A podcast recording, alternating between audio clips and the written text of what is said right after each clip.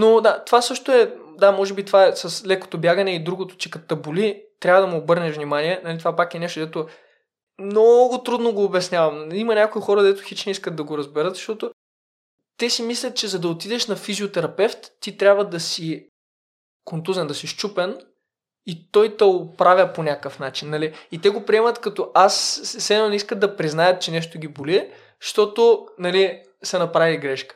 Не, ти просто го признаваш достатъчно рано, опа, направи грешка в първи момент. В смисъл, влизаш на срещното и ти си някакъв оф на срещното, ми спираш колата, не караш 2 км и тогава да спреш колата, защото не искаш да си признаеш. Нали?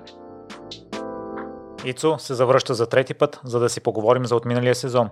В епизода обсъждаме ролята му на консултант, Витоша 100, Спринг 360, Спартатлона и вземането на трудни за него решения. Ако съдържанието ти допада, ще съм благодарен да се абонираш за Непримиримите в платформата, в която слушаш. Така ще спомогнеш за разрастването на канала и да продължавам да те срещам с значими за обществото на личности. Отворен съм за всякакви мнения, критики и препоръки, за да подобряваме заедно съдържанието на подкаста. Приятно слушане!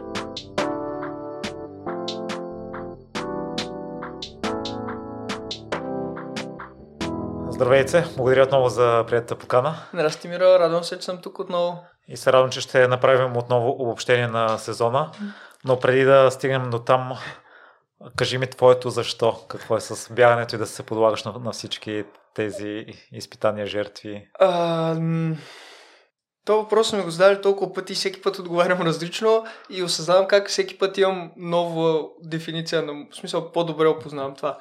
В момента си мисля, че моето защо е много искам да видя на какво съм способен, какво мога да постигна. И това е било не само с бягането, с всякакви неща. В смисъл, сигурно съм ти разказвал историята как в училище прякорен беше най-бързите ръце на Сопот заради жонглирането, което в гимназиалните години има кофти разбирания за този прякор. Но момент да не ми покаже по-скоро. Примерно тогава много бях запленен от това колко най-много топки мога да хвърля във въздуха и да ги фана. И не ми покаже какво става. И съм прекарвал часове наред просто да тренирам това. Нещото е яко или защото това ще ти донесе нещо. Просто аз много исках да разбера на какво съм способен.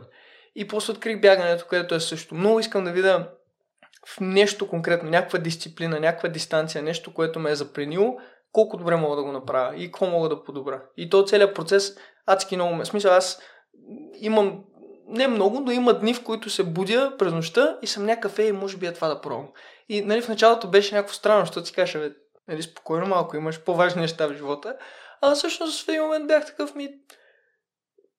Ако това ме мотивира толкова, ако това ме вълнува толкова, че да се събудя и да си мисля нещо, нали, всъщност що да го спирам това нещо, да форсирам надолу този процес, просто за да е нормално, нали, за да изглежда нормално. Та това мен много ме кефи да прогресирам. Искам да видя колко добре мога конкретното нещо. Имаш ли някаква крайна цел с бягането или е по-скоро безкрайен процес за момент? Нямам крайна цел. Знам със сигурност, че със сигурност е тежко, но вярвам, че няма да бягам цял живот. Не съм от този тип хора, дето казват, аз искам на 80 да бягам. Не, че има нещо лошо на 80 да бягаш, просто мисля, че живота е супер дълъг и ако си го делиш само на едно конкретно нещо, да, може да станеш много добър в това, но някакси губиш възможността да видиш колко си добър във всичко друго.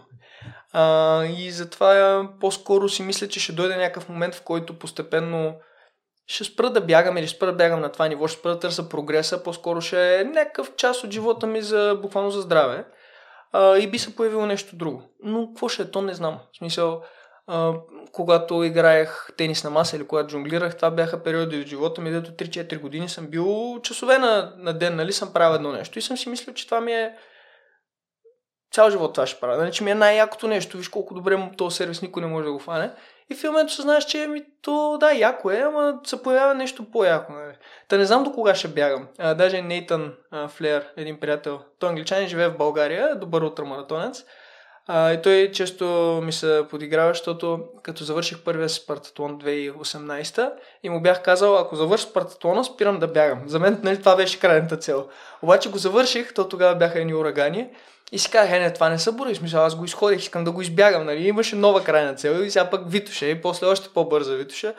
Та не мисля, че има крайна цел, просто според мен в един момент да постигна следващата цел няма да е толкова значимо, колкото да постигна нещо друго в друг спорт. Тоест, в един момент diminishing returns на това всяка следваща цел колко яка е, няма да е достатъчна, че да тренирам аз месеци, години наред. Но сега поне в момента знам, че имам в себе си още един сериозен сезон, подобен на този. Даже надявам се още по-добър. Другото уникално на сезона е, че изцяло се занимаваш с бягането и си предприемаш до някъде с тренерството. Да кажем, виж това как добре звучи. Мамо, предприемач съм. Да, това ми беше първия сезон. Но ще стигнем и до там. Просто го отбелязвам като лута. И да те питам още нещо, тъй като епизода най-вероятно ще излезе януари и ние си говорихме в предварителния разговор, че хората искат да започнат нещо ново и ти сподели вече, че са ти се подигравали, когато си жонглирал. Аз също срещах неодобрение от околните за бягането. Ако някой ни слуша и иска да започне нещо ново, независимо дали е бягане, жонглиране, програмиране, и среща подигравки и неодобрение от околните. Трудно е да дам съвет, защото най-лесно е да кажеш ми да не ти пука, нали? Не им обръща внимание. Обаче, щом това някой го притеснява, то очевидно и обръща внимание на това. За мен, това, което ми е помагало винаги е, че аз много си ценя времето и моето лично време, мнение.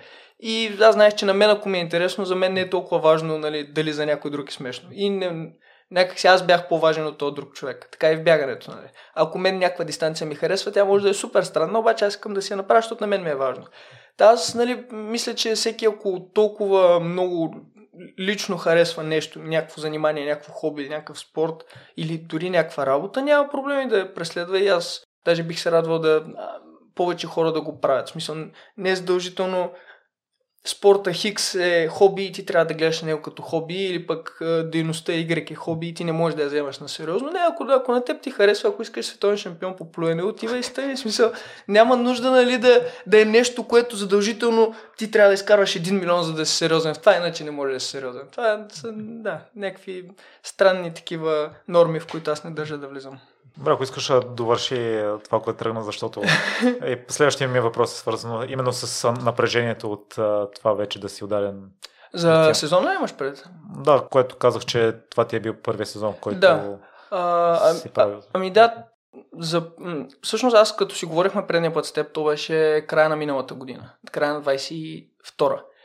Аз вече имах някакви планове, даже ти бях споделил предварителния разговор, че всъщност доста хора се свързват с мен, и съм такъв, защо не опитам това по някакъв начин да почна да предоставям тая услуга, и това да стане част от живота ми, част от издръжката ми най-малкото.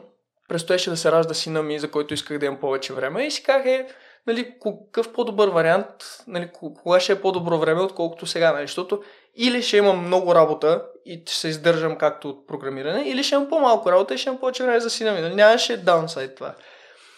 И бях решил, че ще го пробвам и естествено, помагайки на някой, тази длъжност, която аз не обичам треньор, по-скоро консултант, аз помагам на някой да вземе правилно това, което смятаме за правилно решение в тренировките му. Не задължавам никой нищо. Но тази консултантска длъжност, тя не е фултайм, както да кажем, когато си в офиса.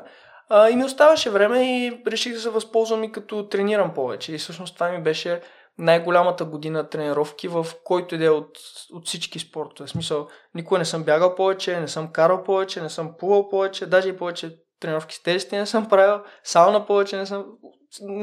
На всяка активност, която може да бъде тракната, си бих личното. Отделих доста време тая година и то затова и прогресът е такъв. До сега не съм имал толкова голям прогрес година за година, колкото сега между предната и тая.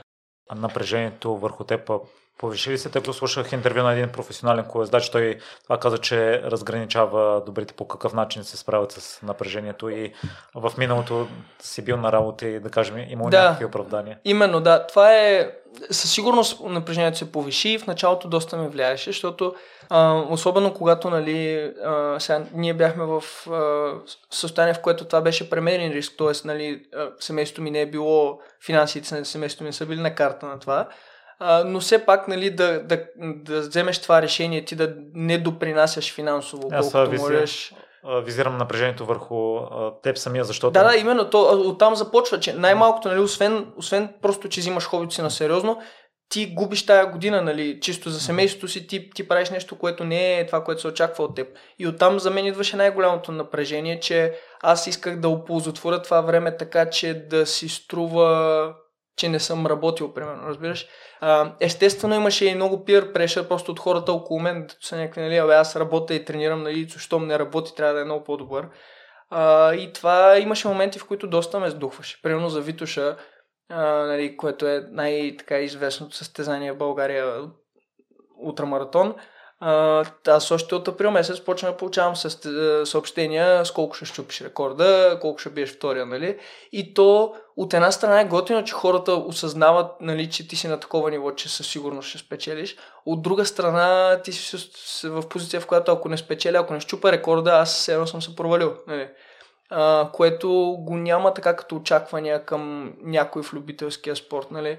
По-скоро, нали, ако не стане, той не е тая година, не е във форма, не е тренирал, няма време, аз нямам оправдание. И, нали, това напрежение в началото ме пречеше. Вече около Витоша бях свикнал за тази половин година с това и даже ме мотивираше много. В смисъл, много ме харесваше, като всички са някакви... Всички очакват едва ли не, че аз ще победа с един час пред всички. Да, някой като не го очаква, мен даже ме дразнеше, защото бях някакъв, ти няма ли да имаш очаквания към мен? Смисъл, аз не съм ли заслужил да имаш очаквания?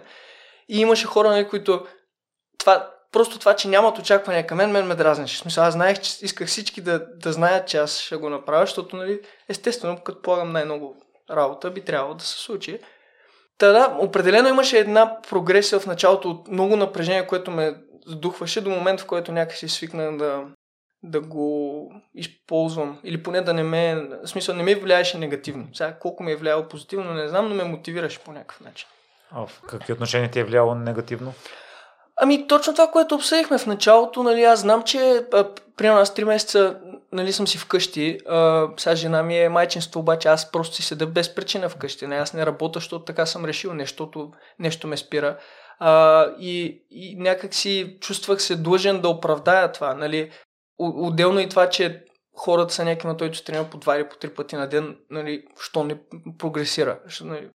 Тия всички очаквания бяха по някакъв начин тези, защото ако не ги оправдаеш, ти си виновен пред себе си и пред другите, нали, едно си профукал това време.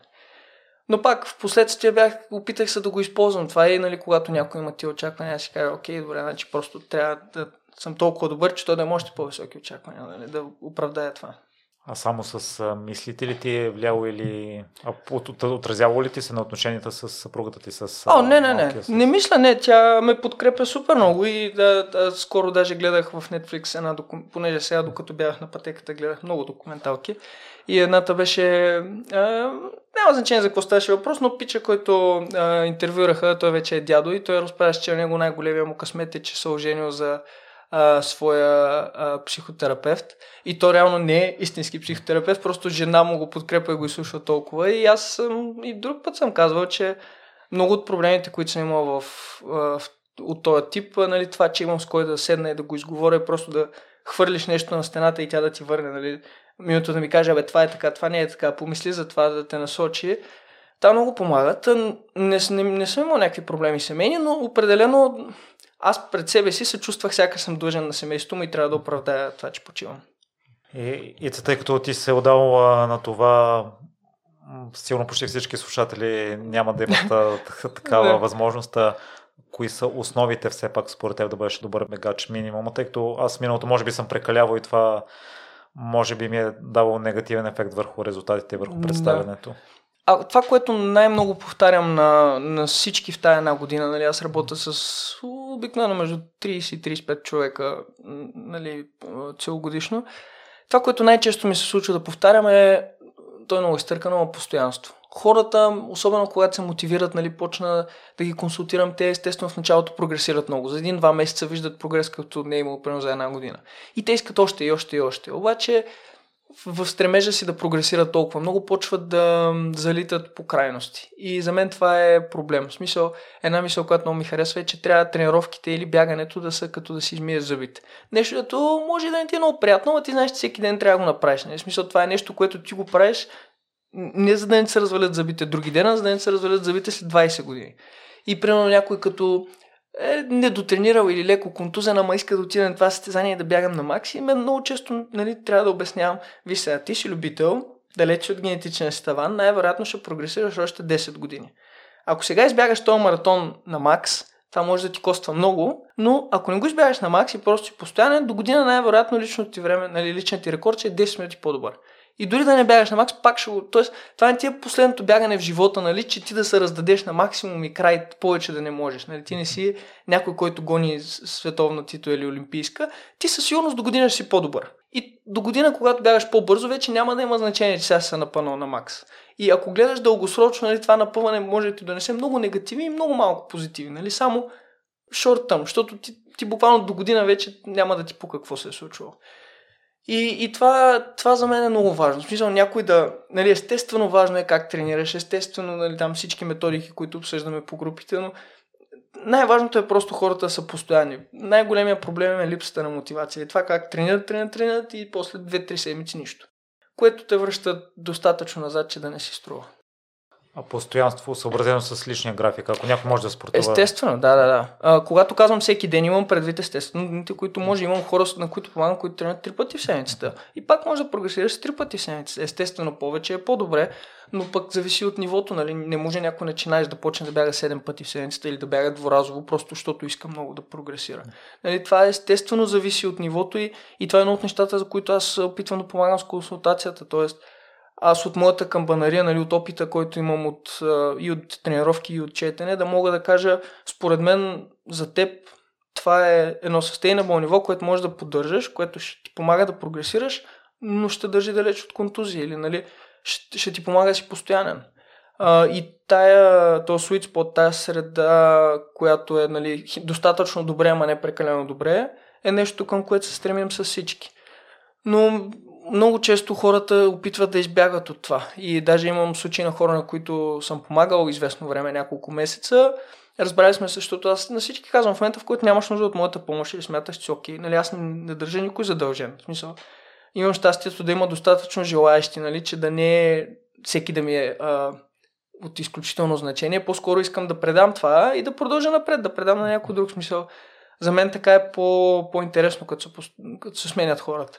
И имам случаи на хора, които съм им помагал няколко месеца, спирам да им помагам и след 1-2 месеца решавам просто да проверя какво става и виждам, че тренировките са, как да кажа, не са се научили от това, което сме говорили. Тоест пак се връщат към стари лоши навици, което е малко разочароващо понякога, но пък има и хора, които, нали, съм им помагал дори 3-4 месеца и в края на годината се връщам към тях и виждам, че те всъщност още използват, нали, тия похвати и тия методики, които сме обсъждали. Тоест, не всички имат нужда постоянно да ги държи за ръка, но има хора, които някак не искат да се замислят за това. Аз чух, че в консултирането си доста вманиячен с детайлите. Ами да, опитвам се да не съм. Давам си сметка, че много хора нямат времето и желанието, което аз имам. Те затова и търсят консултант, защото аз нямам някакви тайни, дето само аз ги знам на света. Нали? Повечето неща, които се опитвам да... Информацията, която се опитвам да предавам, е публично достъпна. Не повечето, всичката. Нали? Аз някъде съм я научил, очевидно. Но има много хора, за които времето, както за мен, е по-важно. И съм наясно, че те не искат да прекарат 5 минути в това да си смятат точния пейс за еди коя си тренировка. Нали? Аз трябва да го сметна за тях. Аз трябва да им дам съвет. Аз трябва, когато се чудим какво да направим, аз трябва да им предложа двата варианта и те да изберат, а не да чакам от тях. И да, в началото ми беше малко, не бих казал трудно, нали, аз знаех, че ще е така, но изискваше време просто да ми стане навик, че, нали, като съм казал на някой, примерно, че е добре да бяга 4, 15, 20, примерно пейс на някаква тренировка, толкова бягал 4, 5, това не е непременно лошо, защото той може да отишъл в работа, да се е досъл на нещо, нали. На хората ежедневието не им се върти само около бягане и ти трябва да го имаш това предвид. И да, свикнах, да увеличих толеранса си, но да, все още има неща, които така редовно един-два пъти в седмицата на някой казва, бе, тук бяхме планирали, еди, какво си ти го направи, нали, няма проблем, ама по принцип да знаеш, че дългосрочно така и така.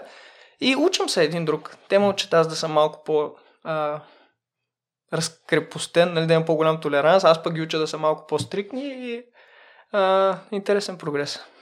И тъй като и двамата сме почитатели на процеса на пътуването, а не толкова на целта и живота през цялото време развитие, и ти си доказателство с бягането, че може би максимум ще ти е след няколко години, ако... За всички, да. Но трябва да се стрикнем през това време, за да го достигнеш. Да, естествено. Да. По какъв начин ментално подхождаш към някоя цел, която е много далечна или нямаш гаранция, че ще стане, тъй като всичко може да се случи през това време? Ами да, за мен наистина, аз както и няколко пъти вече се повтарям, на мен ми е много важен прогреса. И за мен е важно аз тая година, ако съм положил повече усилия, да съм по-добър от миналата. Нали, не мога да си представя да не съм.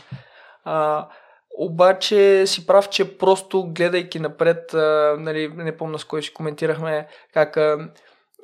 Полагането, примерно, на работа, която се равнява на, да кажем, 20 часа на седмица, би намалило риска от смърт след 60 години с 40%, което е много, дали два пъти по-малък шанс да умреш.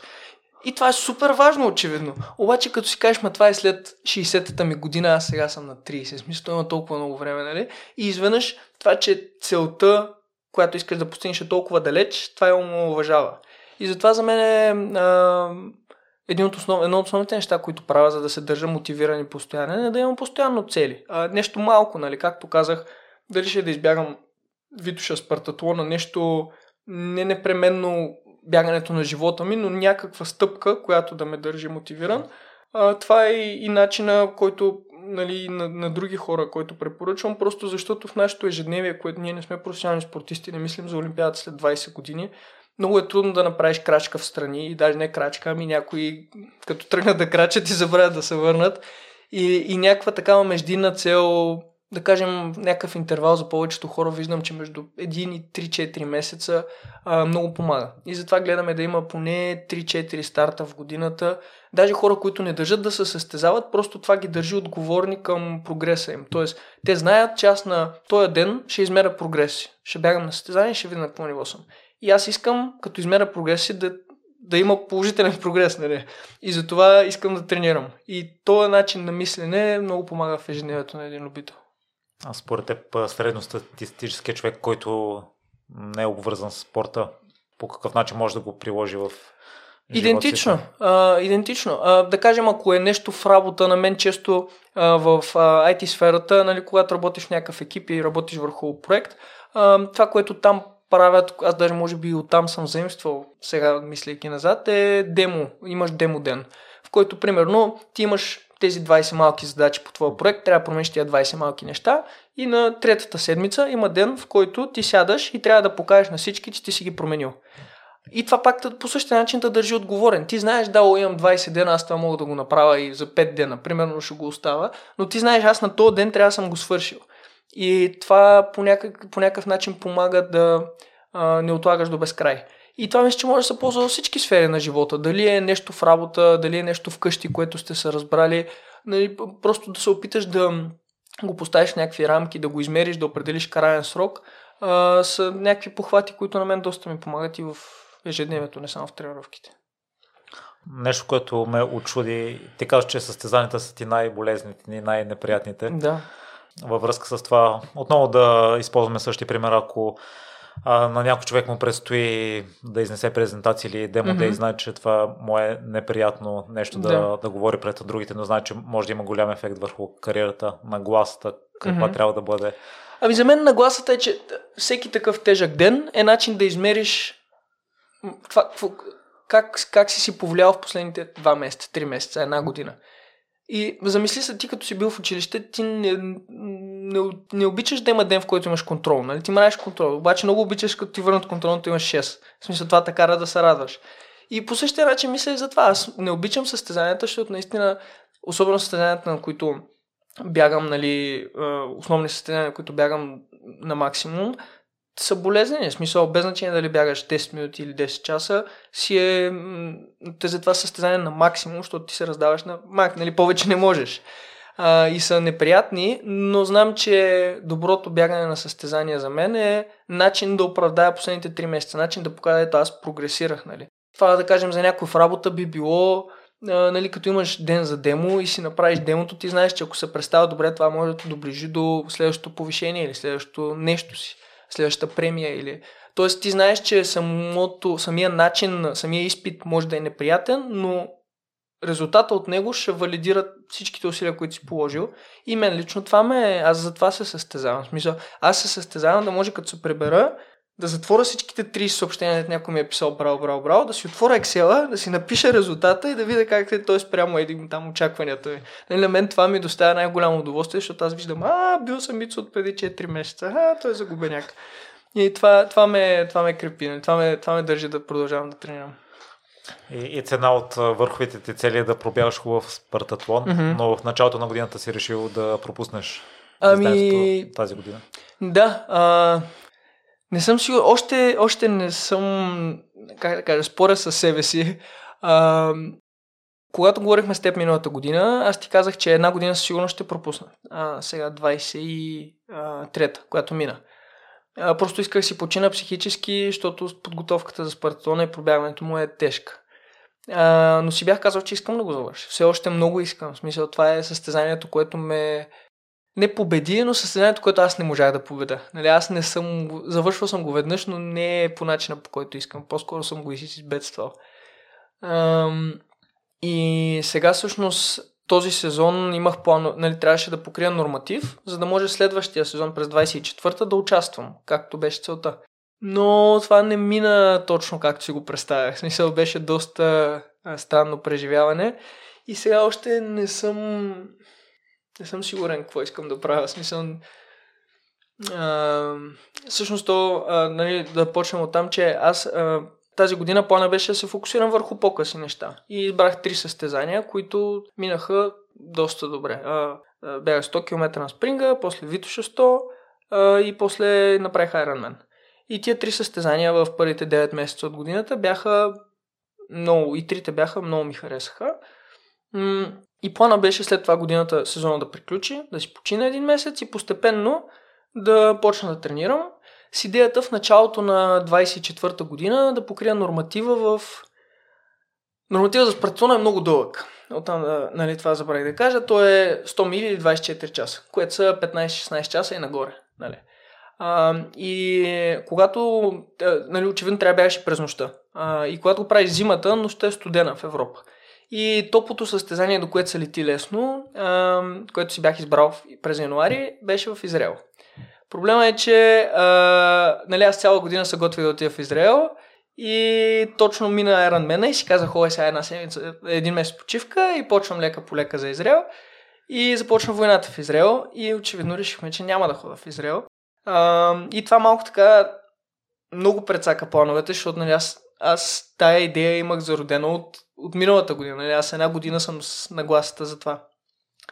И имах 2 варианта. Или трябва да не почивам, т.е. да няма край на сезона, да продължа за още едно състезание през декември, или да почивам и да се състезавам през февруари, има състезание в Гърция, но е студено зимата, през нощта.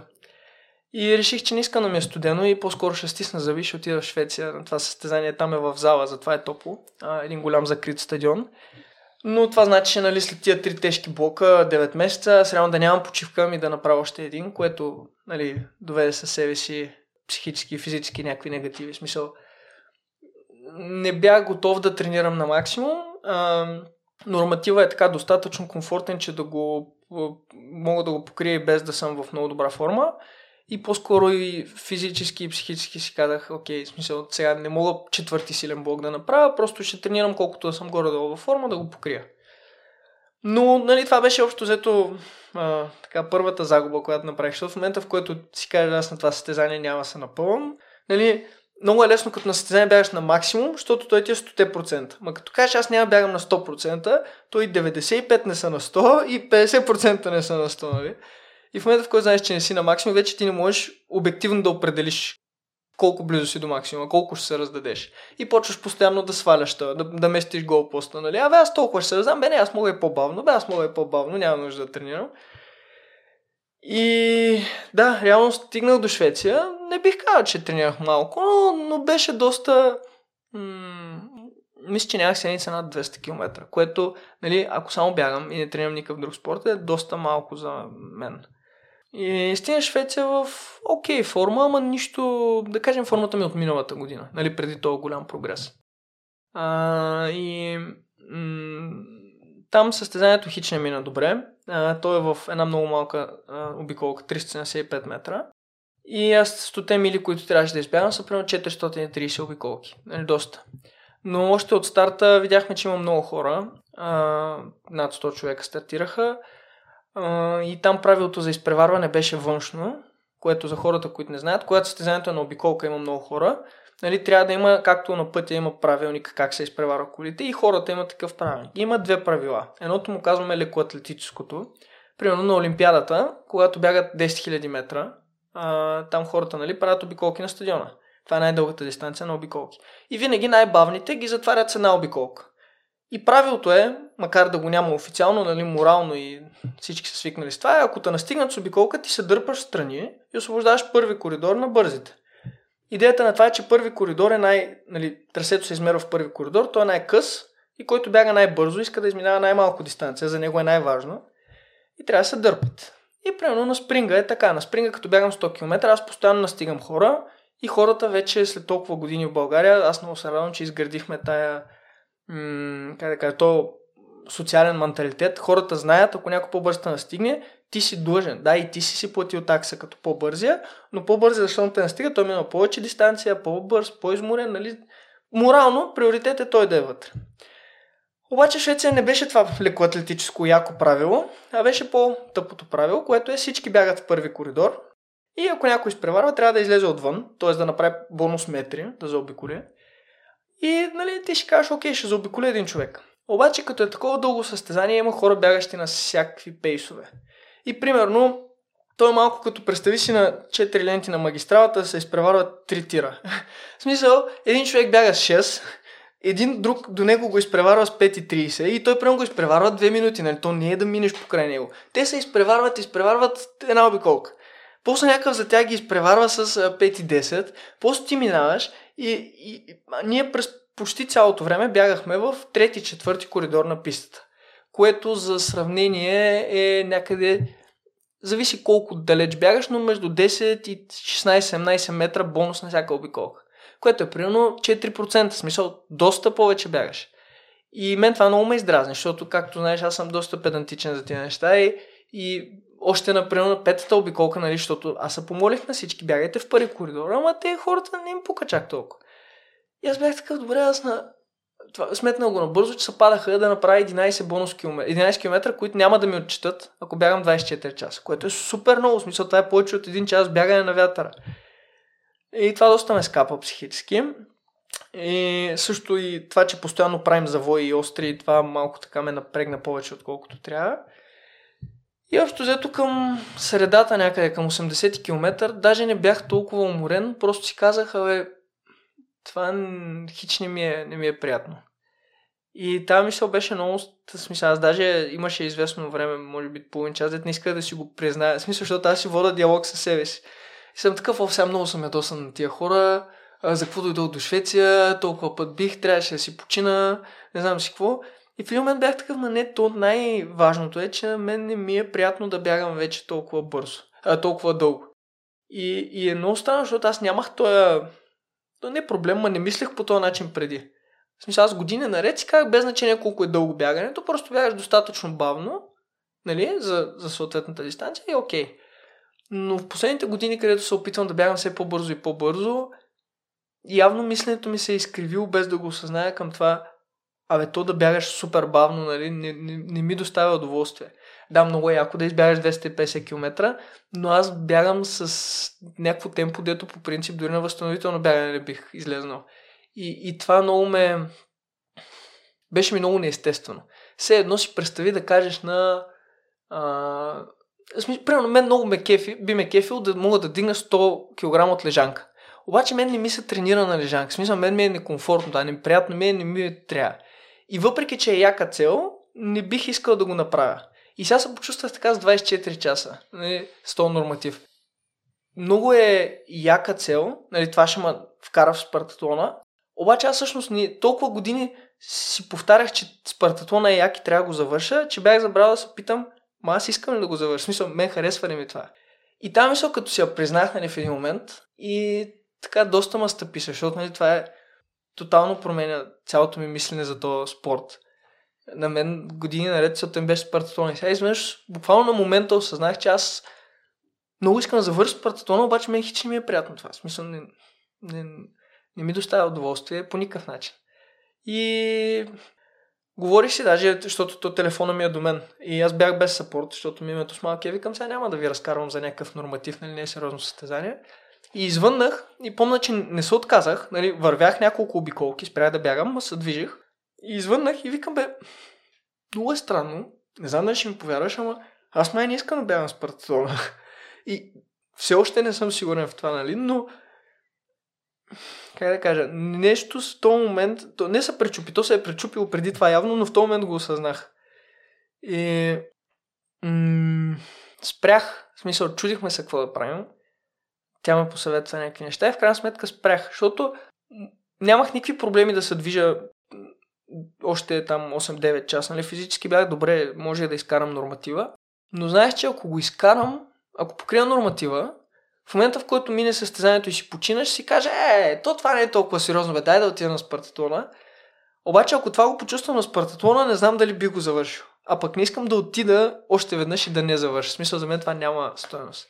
И тогава взехме това трудно и в момента трудно решение да спра. Защото това значи, че аз ако реша, че наистина искам спартатлона, трябва един вид да го докажа, като отида и направя норматива наново, нали.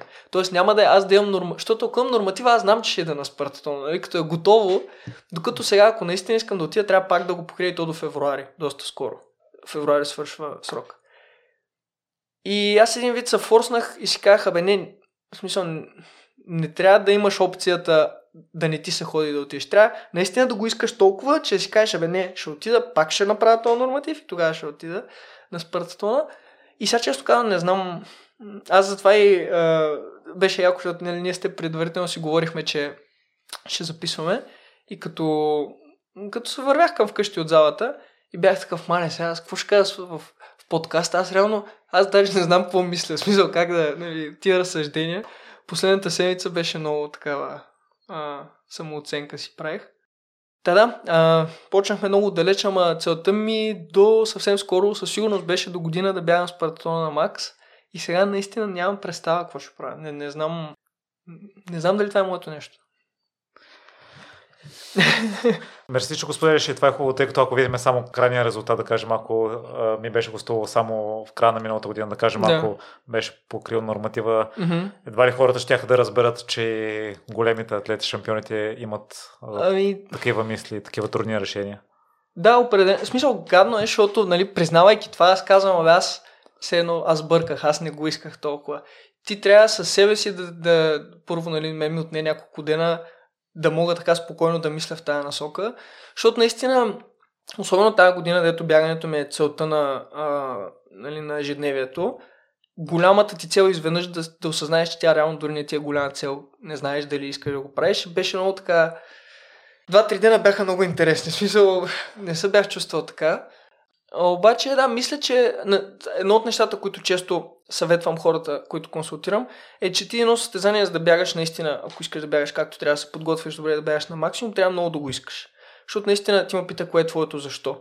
Като стане много трудно и ти остават 20% от състезанието, а ти не знаеш как ще направиш 2 крачки, тогава разликата между това колко много го искаш, точно това конкретно състезание, нали, това колко много го искаш, определя колко много можеш да дадеш от себе си близо до макса. И аз наистина, ако отида на спартатлона, както искам да бягам силно и не го искам, нали, както сега осъзнах, това не ми е комфортно, аз дори да го завърша, аз знам, че няма да съм близо до максимума си, защото аз няма как, нали, едно нещо да не ти е комфортно и ти да го правиш. Сега някой да накара да чистиш улицата. Да, полезно е, да, сигурно ще е яко да е чиста улицата, ама те не се занимава с това, нали, ти ще го правиш, така колкото да не е без хич. И всъщност нали, в смисъл, един вариант беше да се прави, че това не се е случило, другия вариант беше да си каже, бе, да, бе, ама то, като не го искаш, ти няма бягаш, нали, трябва да си го признаеш, защото иначе, нали, просто е такова някакъв сляп инат, го правиш просто, защото си казал или защото си го помислил. Нали, това не значи, че няма да бягам с Прататона, аз все още не знам, но поне в момента изобщо не съм решил, което е странно, защото аз обикновено имам планове за доста напред бъдещето. Но да, смятам, че е окей. В смисъл, аз често не казах и съветвам хора, че наистина трябва да го искаш и няма проблем да се откажеш от нещо, ако не ти доставя удоволствие. Защото ако не ти доставя удоволствие, със сигурност не може да се раздадеш. В смисъл, никой просто на едната не може да бяга на максимум. Лесно като казваш това на другите, но със себе си явно е по-трудно. По-тежко е, да, защото както казахме, другите имат ежедневие, те бягат за удоволствие и, нали, когато нещо е малка част от ежедневието ти го промениш е едно. Когато нещо е цялото ти ежедневие или цялата ти година и го промениш е малко по-тежко, по-трудно приемаш тази мисъл. А ти обвързваш ли си идентичността с бягането? В момента мисля, че... това е добър въпрос. Да, не мога да кажа, че не е така. Поне в момента смятам, че бягането е такава голяма част от мен, че за мен това колко добър бегач съм и колко съм прогресирал, има много голяма стойност и лично за мен, и като образ, нали, като кой съм аз. Така че мисля, че съм обвързан. Опитвам се да не е, защото си давам сметка, че аз няма вечно да прогресирам и, нали, ако се измервам по това колко съм прогресирал, в един момент, нали, няма да го има този прогрес, по който да се измера. Но поне в момента, поне тази година, може би за първ път, когато си казах, добре, бягането ми е целта на ежедневието, мисля, че се обвързвам, да. Какъв е мисловният процес за плюсовете и минусите? Дали искаш да участваш следващата година в спорта? Мога да ти кажа как аз като се върнах от Швеция, ние всъщност 2 дена от състезанието бяхме там, което беше много странно, защото аз тоя така доста интересен период от мисленето ми, от живота ми. Бях сам, в смисъл, минуто си беше в България с малкия. И тия 2 дена бяха странни. И като си дойдах, го обсъдихме по-сериозно и как протече, мога да ти кажа. Почнахме оттам, нали, аз очевидно искам да бягам още 1 година сериозно. Очевидно имаме някакви други цели, освен Спартатлона. И започнахме с алтернативите. Аз ако не бягам Спартатлона, нали, как мога да използвам това време, тая мотивация, която имам, какви цели или какви мои желания мога да изпълня и опитахме да видим те ще имат ли същата или близка поне стойност до това на Спартатлона. И на мен целите, мисля, че съм го казал, тук са ми били всички официални ултрадистанции да ги бягам поведнъж. И те съответно, аз ако ги бягам, сигурно ще са национален рекорд, съответно и да подобря националните рекорди. И сега в момента ми липсват рекордите на дългите неща, на 24 часа и Спартатлона и рекорда на 50 км, което пък е най-късата утра. И си казах, добре, мога да направя 50 км, да тренирам малко по-скоростно един блок, което скоростно е тъпа дума, но за по-къса и интензивна дистанция, което ще ми помогне за Витоша после, да бягам малко по-бързо. Да мога това да направя, да кажем, пролетта и после есента мога най-накрая да бягам шосеен маратон. Защото, както казах, аз преди много бягах от това, хич не ми харесваше, но цяла България, бегачското общество иде, е заето с въпроса Ицо колко ще бяга на маратон. Нали? Това ми е писнало вече да го обсъждаме във всички теми. И колкото повече се отдалечавам от тия много дълги и много бавни бягания, толкова пък се приближавам към по-късите и по-бързи. И си казах, добре, ако вместо примерно норматив за Спартатлона през пролета и Спартатлона през есента, алтернативата, ако ми е рекорд на 50 км и бърз маратон, нали, пролет есен, това какво ще ми донесе? И, нали, съответно, какви са плюсовете и минусите? И на мен лично това ще ми е по-приятно. В смисъл, мен в момента много ме дърпат такъв тип бягания. Като личностно, като short term, на мен много повече ми хареса и самата тренировка, и преживяването.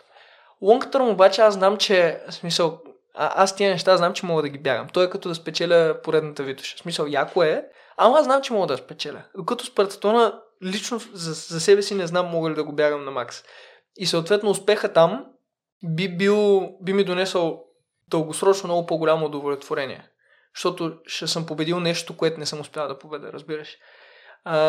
Но пък знам, че нали, това да направя тия две бягания и за мен лично ще е приятно и социално ще има значение, нали, ако още един ултрарекорд успея да подобра, ако направя добър маратон, това за мен като бегач ще е добре, нали, на мен ще ми хареса лекоатлетите, дето говорят глупости за утрите, да бягам по-бързо от тях на маратон. Мен лично ще ме удовлетворя.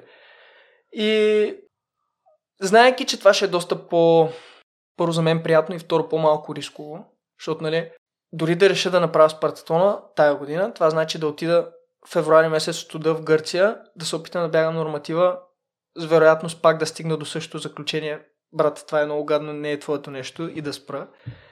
После може да не го направя това, но да ида на спартатона и там нещо да се обърка, това сме си говорили колко е трудно 24 часа да се престанеш на максимум. И това всичко нали, за идеята, че мен това ми харесва, без дори да знам дали ми харесва. То от тази гледна точка претеглихме плюсовете и минусите и не знам кой от двете бих направил. Това са ми реално двата варианта. Или 50 км рекорд и маратон, нали, от двете страни на Витоша, или норматив за спартатон и спартатон. Като едното бяга в много дългите неща, едното в много късите. И това е, че ти ме пита, нали, какви са плюсовете и минусите. Това са плюсовете и минусите, но е много трудно количествено да определиш, ама на мен ми е по-важно след 10 години да знам, че съм завършил спартатона, или на мен ми е по-важно след 10 години да знам, че аз в тази година, дето съм се раздал за бягането, мен ми е било приятно и съм бягал нещо, което ме кефи.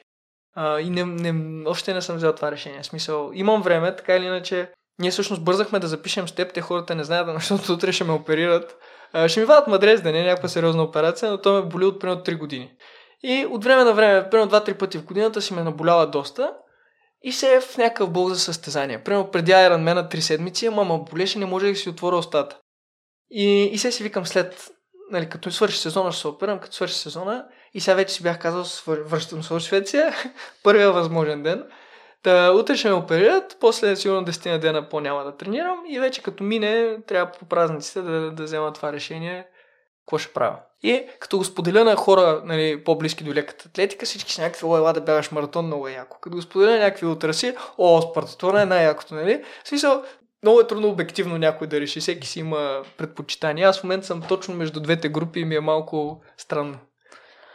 Независимо от решението, формата ще ти е окей да покриеш норматива. Да, норматива, значи за спартатона, понеже и това е интересна тема, хора са питали, има сет от нормативи на различни дистанции и ако покриеш някой норматив с над 25%, участваш автоматично в спартатона. Тоест, ако покриеш просто норматива, влизаш в томбола, от която примерно там 1000 човека избират 400.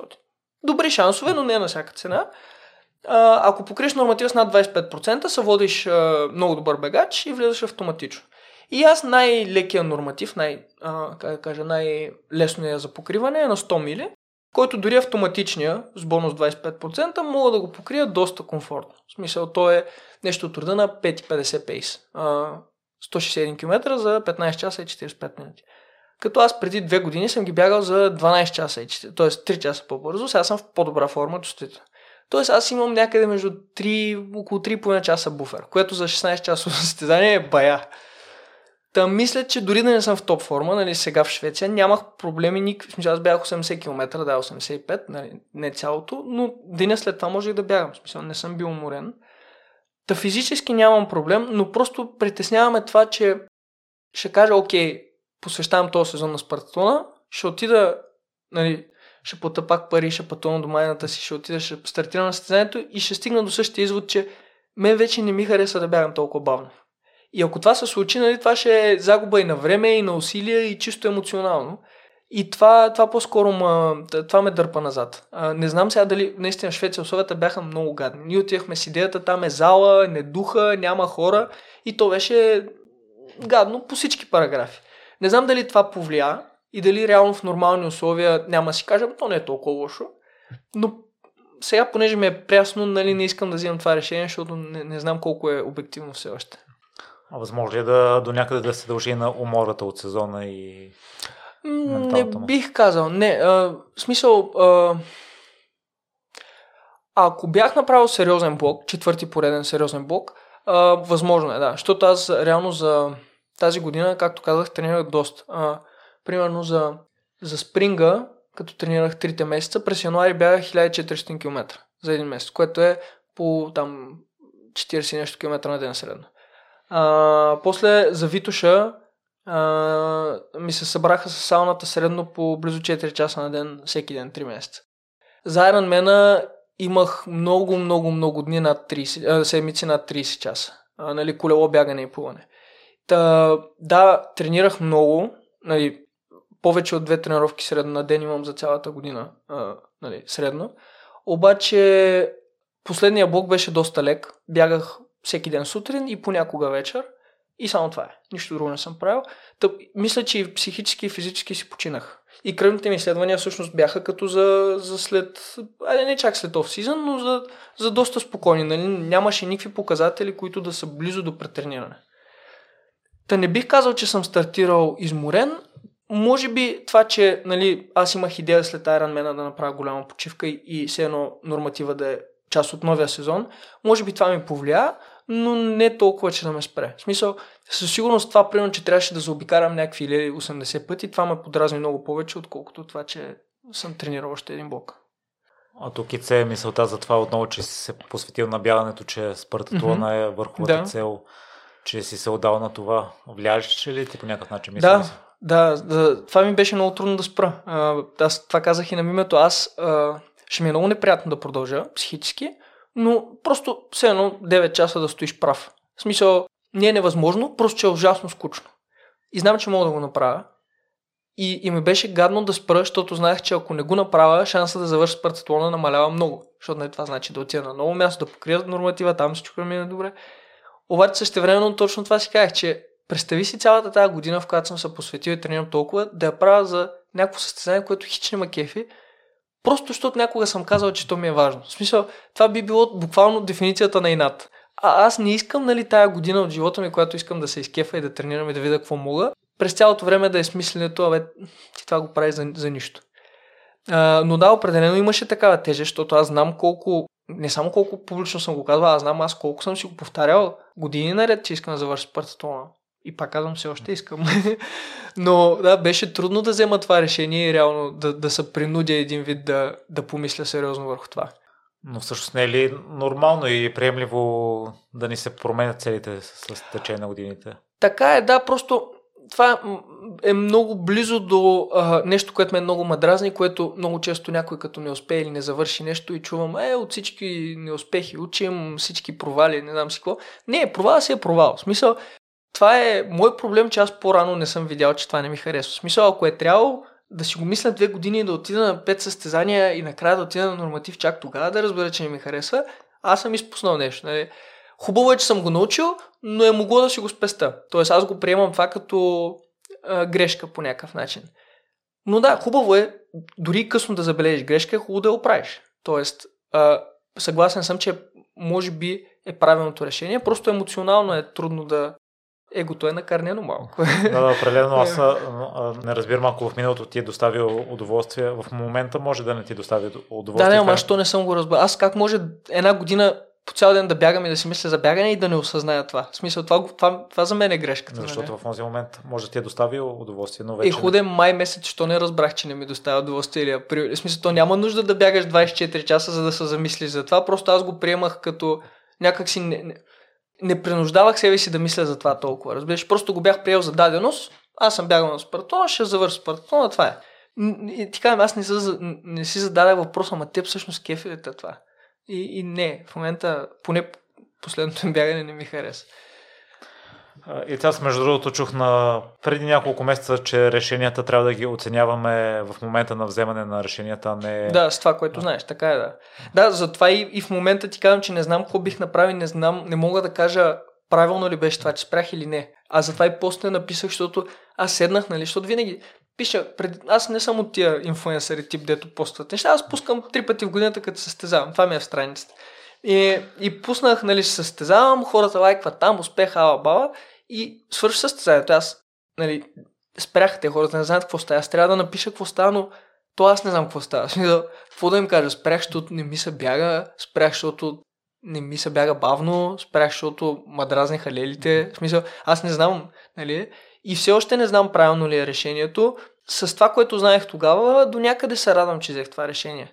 Защото наистина знам, че ако бях завършил, ако бях покрил норматива, сега в момента ще да ти кажа, абе беше гадно, ама ще отида на спартатона. Пък аз знам, че не знам искам ли да отида на спартатона. Тоест ще да съм принуден, сега махнах тая принуда до някъде.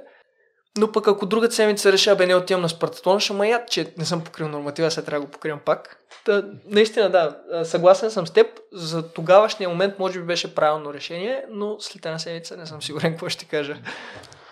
Но също една от гостинките сподели, че трудните решения се взимат трудно и в случая наистина двете решения са доста трудни. Да. Всяко се носи...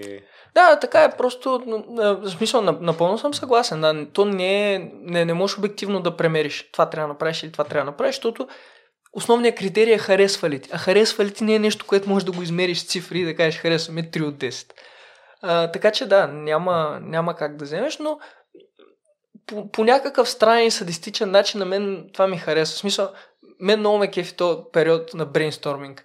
И сега аз имам някакъв проблем, с който не съм се сблъсквал, с който може би в различен степен други хора са сблъсквали, нали? Но той е много специфичен. И аз трябва сам да прекарам някакво време, ден, два, седмица, месец, от всички гледни точки да го погледна това и да преценя какво да направя. И мен това ми харесва. В смисъл, мен ми харесва да го обсъждам. Затова и 20 минути сигурно говорим за това. Обаче смятам, че ще е полезно. В смисъл, виждал съм хора, които са били в... примерно аз на това състезание да отида ли на това. Аз контузен съм, да бягам ли или да не бягам, нали? Такъв тип въпроси и мисля, че просто начина по който го обсъждаме наистина би помогнал на някой. А мислил ли си да говориш с терапевт? Мислех си много през миналата година, като не успях да завърша спартатона. Аз тогава спрях, защото повръщах. Обаче, давайки си сметка след това, да, нямаше да е максимално, но знам, че ако бях продължил, имаше някакъв шанс да се стабилизират нещата. Може да е след час, два, може да завърши един час по-бавно. И миналата година бях в ситуация, в която си казаха, бе, аз копа го правя това. Нали, конкретно спартатона, защото тия по-късите неща на Витоша, тази година се обърха 70 неща и психически не мръднах. В смисъл, на такива усилия до 10 часа имам чувство, че няма какво да ме раздуха. Обаче на спартатона си бях казал, ако пак го правя, наистина може би ще потърся, даже ресърчвах, има онлайн консултации с някои от много добрите спортни психотерапевти в щатите, просто защото смятам, че това би ми помогнало. Смятам, че може би гледайки сега назад, всъщност знаеш, че това сега съм замислен. Може би това съм си го мислил за 24 часа, защото аз още тогава нещо не е било моето. Защото никога не съм си казал за Витоша, бе някой да ми помогне, нали, да съм мотивиран. Там нямам проблем да съм мотивиран за Ironman, дори да е моят спорт. Та може би още тогава не съм го усещал точно като моето нещо и съм си мислил да търся помощ, но просто така и не дойде този момент, защото аз цяла година разправях как този норматив отиваме и го бягаме и сега ако трябва, нали, в смисъл на 5,50, там 160 км. И никога не съм го приемал като нещо сериозно, за което да трябва да се замисля, нали, ще успея ли или не. И това защо? Само още една година мислиш да се отдадеш изцяло на бягането? Не знам. Както казах, 2018 ще да ми е последната. Аз ти казах, мен ме мотивира прогреса и измервам прогрес със състезания. И имам още няколко цели, които искам да постигна, няколко неща, които искам да постигна, просто за да приема кариерата си или тая моя забежка към този спорт като успех за мен. И тия цели са такива, че те могат да се съберат в един, може би два сезона, ако всичко мине добре. И знам, че в един момент, когато тия цели свършат, за мен няма да е мотивация да избягам Витоша с още 5 минути по-бързо. Разбираш? Няма да е мотивация да избягам по-бързо спартатон. В смисъл, както казах, има прекалено много неща за правене в живота, че цял живот да бягам за 5 минути. И просто в момента обективно измервам тия цели като 6-7 състезания най-много, което са 2 сезона. Като нали, със сигурност ще бягам следващия сезон, но знам, че в един момент просто целите няма да са толкова важни, както е сега на норматива. Няма да е толкова важно за мен, няма да ми харесва толкова, че да си струва усилието. И в този момент не знам кога ще дойде, но съм реалист, аз знам, че ще дойде. В смисъл, наистина не разбирам хората, които казват, аз просто ще правя същото нещо до 80. В смисъл, целият ти живот ще мине в едно и също нещо. Странно е. Та аз знам, че този момент ще дойде и мога да съм сигурен само, че няма да дойде сега. Защото аз съм сигурен, че този сезон или спартатона, или бързите работи ще си ги направя. След това не знам. Може да имам 10 нови цели, да бягам още 20 години, може да нямам цели и да спра. Затова винаги казвам, имам в мен поне още един сезон. Защото знам все едно кои са нещата, които непосредствено искам да направя и знам, че имам в себе си мотивацията да направя. Но, примерно, не мога да кажа след време, ако живот и здраве имаме второ дете или мимето се върне на работа или нещо такова, нали, за мен семейството ще е по-важно от това да подобрявам някакви рекорди. Затова и не знам как ще се стичат, защото сега, да кажем, следващите 12 месеца може с голяма сигурност да предвидим някакви неща и аз мога да съм сигурен какво ще стане. И затова казвам, че имам един сезон. Колко ще имам след това, не знам. Но преди си мислех, че тотално, примерно, не съм тренирал тенис на маса, може би 5-6 години, с малки изключения, тук там някоя игра. Мислих си, че избягването ще е така и тотално ще се откъсна от този спорт, обаче толкова много време съм тук и толкова много социално ми е повлияло, че мисля, че ще остана свързан с това, дори да спра да тренирам на това ниво. Просто няма да се състезавам активно. Но до година ще ми стане 10-та година, в която тренирам за Витоша.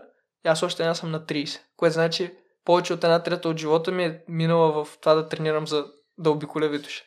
И нали, това е доста време, в смисъл не можеш просто да го игнорираш. И особено сега, когато това може да е нещо като професия за мен, не само с бягането и с консултирането,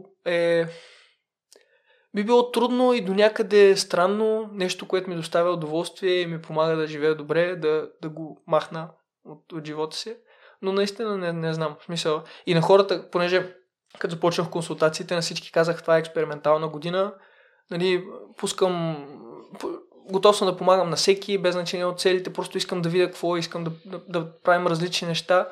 Не знам колко ще продължи и сега, нали, скоро им казах, че още 1 година поне, както избягането, съм там, ако имат нужда. Но и на тях дългосрочно не мога да кажа. В смисъл, не знам след 5 години дали още ще консултирам и ще бягам Витоша или ще дигам 100 кг от лежанка. Нямам представа. Щом и дългите дистанции, късите те привличат. Мислиш ли си малко да разшириш срока? Да не си поставиш за 2 години, за 3 или за 4? Да се успокоиш? Да, определено. В смисъл, ако сега не отида на спартатлона, аз мисля, че това ще си ми остане една от целите след време. Просто не знам как да кажа, ако съм бил в позиция, където ми е харесвало да бягам много бавно и много дълго и съм тренирал 2 години, съм станал по-бърз и сега ми харесва да бягам по-късо и по-бързо и сега тренирам още 2 години, не виждам как след 2 години, т.е. виждам как, но по-вероятно е след 2 години мисленето ми да се отдалечи още от спартатлона, отколкото изведнъж да се върне. Не знам дали така ще стане, но основното нещо, понеже често някой ми казва, ти още си млад, има време за спартатлона, аз наистина, ако спра да прогресирам, т.е. ако нямам желанието и времето да полагам тия усилия, че да ставам по-добър всяка година, мисля, че няма да се състезавам. В смисъл, на мен, ако сега мога да бягам спартатлона за 23 часа и нещо, на мен няма да ми достави удоволствие след 5 години да го завърша за 26 часа. Може тогава за мен максимума да е 26 часа, но мен просто няма да ми хареса цялото това напъване и да съм толкова по-бавен от мен. Разбираш? Ние оттам започнахме разговора. Мен прогресът ме мотивира супер много. Не знам защо, не знам какво го е причинило. Ако някой може да ме диагностицира, да ми каже, защото ми е много интересно. Но спомням си, че аз години наред ходих на по 3 турнира всеки уикенд по тенис на маса. В София правят преди обед и след обед в различни клубове. И в момента, в който спрях да тренирам, съм ходил примерно още 4-5 турнира месеца след това и спрях. Просто в момента, в който спрях да тренирам, аз вече не съм по-добър от Ици от преди 1 месец и мен не ми харесва. В смисъл, ти си по-зле, за какво да го правиш? В смисъл, ти имаш други цели вече. И затова не си казвам, ще завърша спартатлона след 5 години, може и да го завърша, ама ако спра да тренирам сериозно, няма да го завърша. А не знам, нали, пак казвам, не знам с кариера, семейство, деца, не знам колко време ще си струва да отделям това време, да тренирам. Защото то си е бая, в смисъл, бая. А в момента ти мисля, че вече ми отговори, но все пак прави ли си нещо друго извън бягането, нещо, в което искаш да прогресираш? Не бих казал. В смисъл, някакви стари хобита от време на време се завръщат. Примерно, всяка година имам, да кажем, 2-3 седмици, в които съм обсебен от купчен Рубик. Защото преди се състезавах за скоростно нареждане. И там има най-различни дисциплини. И примерно не съм редил 1 година и преди 1 месец случайно попадам на едно от купчетата ми. То е 5 по 5 дистанция. И бях дисциплина. И бях такъв, на 3x3 имам силен рекорд, на 4x4 имам, 5x5 никога не го пробвах. И примерно 2 седмици аз прекарах по няколко часа на ден да уча нови алгоритми, за да си подобря рекорда. Обаче нещо дето, окей, подобрих го, хубаво, вече не, в смисъл, като е старо хоби, аз някак си го познавам и е като някакво старо гадже, в смисъл, виждаш, да, това беше яко, ама аз нали има причина да съм спрял. Някакви такива неща се завръщат. Има 2-3 компютърни игри, които играя от дете, които пак е така, веднъж годината имам по няколко седмици, дето го правя, но нищо дето да ме, нали, да мога да кажа, че се конкурира с основното ми хобби по някакъв начин. По-скоро е развлечение в някакви периоди, в които не съм фокусиран. А ти сподели преди малко и кариерата, възможно ли е нещо в кариерата да те мотивира да прогресираш? Възможно е тук да си навредя за бъдещи интервюта. Ако някой IT шеф го слуша това, да се направи, че да превърти 5 минути, но не. В смисъл, мисленето ми, пак, понеже ми е било толкова важно аз какво мога и аз колко ще прогресирам, никога работата, която съм вършил, не съм я чувствал като някъде където да се доказвам. За мен работата, колкото и странно да звучи, е начин да изкарваш пари. И в момента, в който аз изкарвам тия пари и всички са доволни, за мен това е достатъчно. Не съдя хората, които се опитват да се изкачват по стълбичката в кариерата, но никога не съм се борил за повишение, за друга позиция, за такива неща не са били толкова важни за мен. Пак не мога да кажа как ще ми се промени мисленето, смисъл до преди една седмица си мислих, че умирам за спартатона и сега не знам. Но поне в момента не виждам ситуация, дори да се върна към IT сферата в някакъв момент, не виждам ситуация, в която бих работил повече от не минимума, но повече от това, което се изисква от мен. Тоест не бих бил този проактивен човек, който съм примерно в бягането, дето се събуждам сутринта и ще отварям да си прочита новия твит за еди кое си изследване в бягането. Нали? Не, това удоволствие не го намирам в работата. Така че не бих казал, че ме мотивира. Много ме мотивира сега работата ми като консултант. Сега в последните 2 блока, есенния и зимния, имам от 30 човека, почти всички бяха маратон. Имам, мисля, че 26 нови лични на маратон, от които 9 човека са под 3 часа, което не за любител е прилично. И от тези 9 човека само един беше бягал под 3 часа преди това. Всички други за първ път падат под 3. И мен това супер много изкефи, защото знам за един любител какво е да бягаш под 3 часа маратон. И аз помогнах от тези 9 човека, на 8 човека за първ път да го изпитат. И примерно това ми хареса много. В смисъл, това ме мотивира. Аз искам до година още. Нали? И всички тия, дето сега примерно са бягали 3:10, искам до година да бягат под 3 часа. Нали? Искам някой, ако иска да избяга бърза витоша, да се класира в топ 10. Да, за мен може да е незначително и малко постижение, обаче знам за този конкретен човек, нали, за неговото ежедневие, това как му променя мисленето. И това примерно ме мотивира. Но не знам дали е, защото е работа свързана с бягането или защото не го приемам толкова като работа. Защото на мен наистина тези хора ми стават близки по някоя смисъл. Аз си говоря с тях и не само за бягане, за други неща. И може би да, това, че не е точно работа, е буквално в смисъл някаква консултантска приятелска услуга, това може би го прави, го раздалечава от мисленето като работа. Да, но си изкарваш приходите. Това и може да се развие и допълнително. Да, изкарвам си. Сега за никой не е тайна, че IT сферата е доста добре платена. Бягането и консултирането не са, но достатъчно е, че аз това си бях казал. Искам да не трябва да си пипам спестяванията. Ако можем, нали, да живеем от това и семейството ми по никакъв начин да не усеща, че нещо ни липсва, е окей. Но, примерно, едно от правилата ми е да не си променяме стандарта на живота. Тоест не е нещо, няма да си го купя или няма да си го поръчам, защото вече не съм програмист. Ще си го купя и просто ако парите в някакъв момент не ми стигат, ще помисля как да променя това. Но не ми харесва идеята, аз сега съм консултант, трябва да живея еди как си, за да се изхранвам от това. Аз съм консултант, защото това ми помага да се изхранвам. Ако не ми помага, не аз съм консултант. Нали? Все пак семейството ми е приоритет пред това. Но да, окей. Честно казано, не очаквам, даже други хора сме си оговорили преди това, аз си мислех, че тази идея доста няма да проработи, защото хората в България, като цяло в балканските страни, нали, заради ниския стандарт на живот, не са свикнали, че такъв тип услуги са платени. Нали, трудно е, то не е само такъв тип, но всякакви консултантски услуги, нали, като е нещо, дето можеш да питаш, не знаеш, аз само да попитам. Това е най-известната фраза на българин.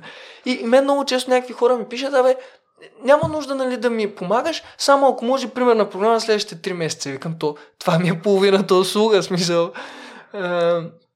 И не очаквах, че ще стане, но за моя щастие всъщност доста хора го разбират това и са напълно окей, което мен лично ми хареса, защото това значи, че моделът е sustainable, моделът може да бъде... Не сега имам, нали, отказал съм 5 години, имам 50 фена и понеже сега съм пуснал и те сега са надъхали, след 6 месеца ще спре, не, постоянно имам списък с чакащи сигурно 50 човека. Тоест, има хора, които осъзнават, че това е смислена услуга и са готови да си плащат, което ми дава някакво спокойствие. Но да, не мога пък и да чарджвам, нали, като примерно сега с малки имахме проблеми с съня и си платихме за консултант по детски сън, което е също като консултант по бягане, но не е странно да си плащате за него. И то беше някакви доста повече пари за доста по-малко работа, но понеже вече има изграден някакси навик, има такава услуга, има такава сфера, за хората е окей. Аз ако кажа, нали, ако си кажа рейта, който ми плащаха на час за програмист, сигурно няма да помагам на никой. И, нали, трябва много по-плавно тия хора някакси да... И те да го разберат, ма и аз да вляза в положение, че не може да отидеш да вземеш на някой от джоба 500 лева за един Excel. Нали? Той, да, в твоето време може да струва толкова, обаче човека не го осъзнава това. Трябва плавно да стане. Но и това също е интересен процес и мен ме кефи, че е нещо, което аз правя. В смисъл, че е нещо, което аз развивам за себе си. И ако искаш набързо да преминем през останалата част от сезона, да, защото си говорил за тях и просто за слушателите, които не са запознати да спрингли, да започнем. Ти споделиш, че... Този сезон аз ти казах, че си подобрих рекордите общо по всякакви тренировки.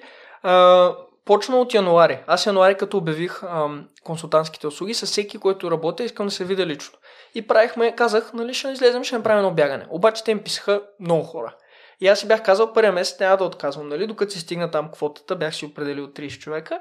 И през януари бягах поне по 2 пъти, повечето дни по 3 пъти на ден, всеки ден. И направих, така, 1400 км, които дори за мен са бая, нали, имах няколко седмици по 350 км. Та сезона почна много ударно оттам, нали? Това си беше усилие като за състезание. Разтеглено в един месец, но си беше ставам, бягам, прибирам се, ям и след 20 минути излизам да бягам. Прибирам се, къпа се, ям, нали? То си беше графикът за състезание, защото трябва да направя това. И после вече става голяма основа. Февруари и март потренях по-сериозно и края на март бягах на Спринг 360, това състезание на бегач в Южния парк. Като там си бях казал, искам да бягам 100 км на шосе, нали? Не като Витоша, възможно най-бързо. И имах доста амбициозна цел, 6 часа и 53 минути, мисля, че беше и някакви секунди, което беше 1000 точки според World Athletics. Те оценяват всяко постижение с точки и, нали, те стига там до 1300 примерно и не, че има някакво значение, даже точките, които се дават на ултра дистанциите, според мен са малко на завишение, но мен лично много ми харесваше идеята, по тия таблици ти ще оцелиш 1000 точки, което е доста, примерно 2,20 маратон, нали, ако го сравниш. Сега естествено 100 км за 6,53 е по-лесно малко от 2,20 маратон, но беше високо ниво, така го разбирай. И, нали, под 7 часа последната бариера, защото световния рекорд е 6,05. Реално ти си в същия час със световния рекорд. И някакви такива дребули, които да ме мотивират. И там си направих, може би, най-силното бягане в живота. Избягах го този резултат и по-якото е, че го избягах почти цялото равномерно. Спирал съм само веднъж за тоалет на 30 секунди.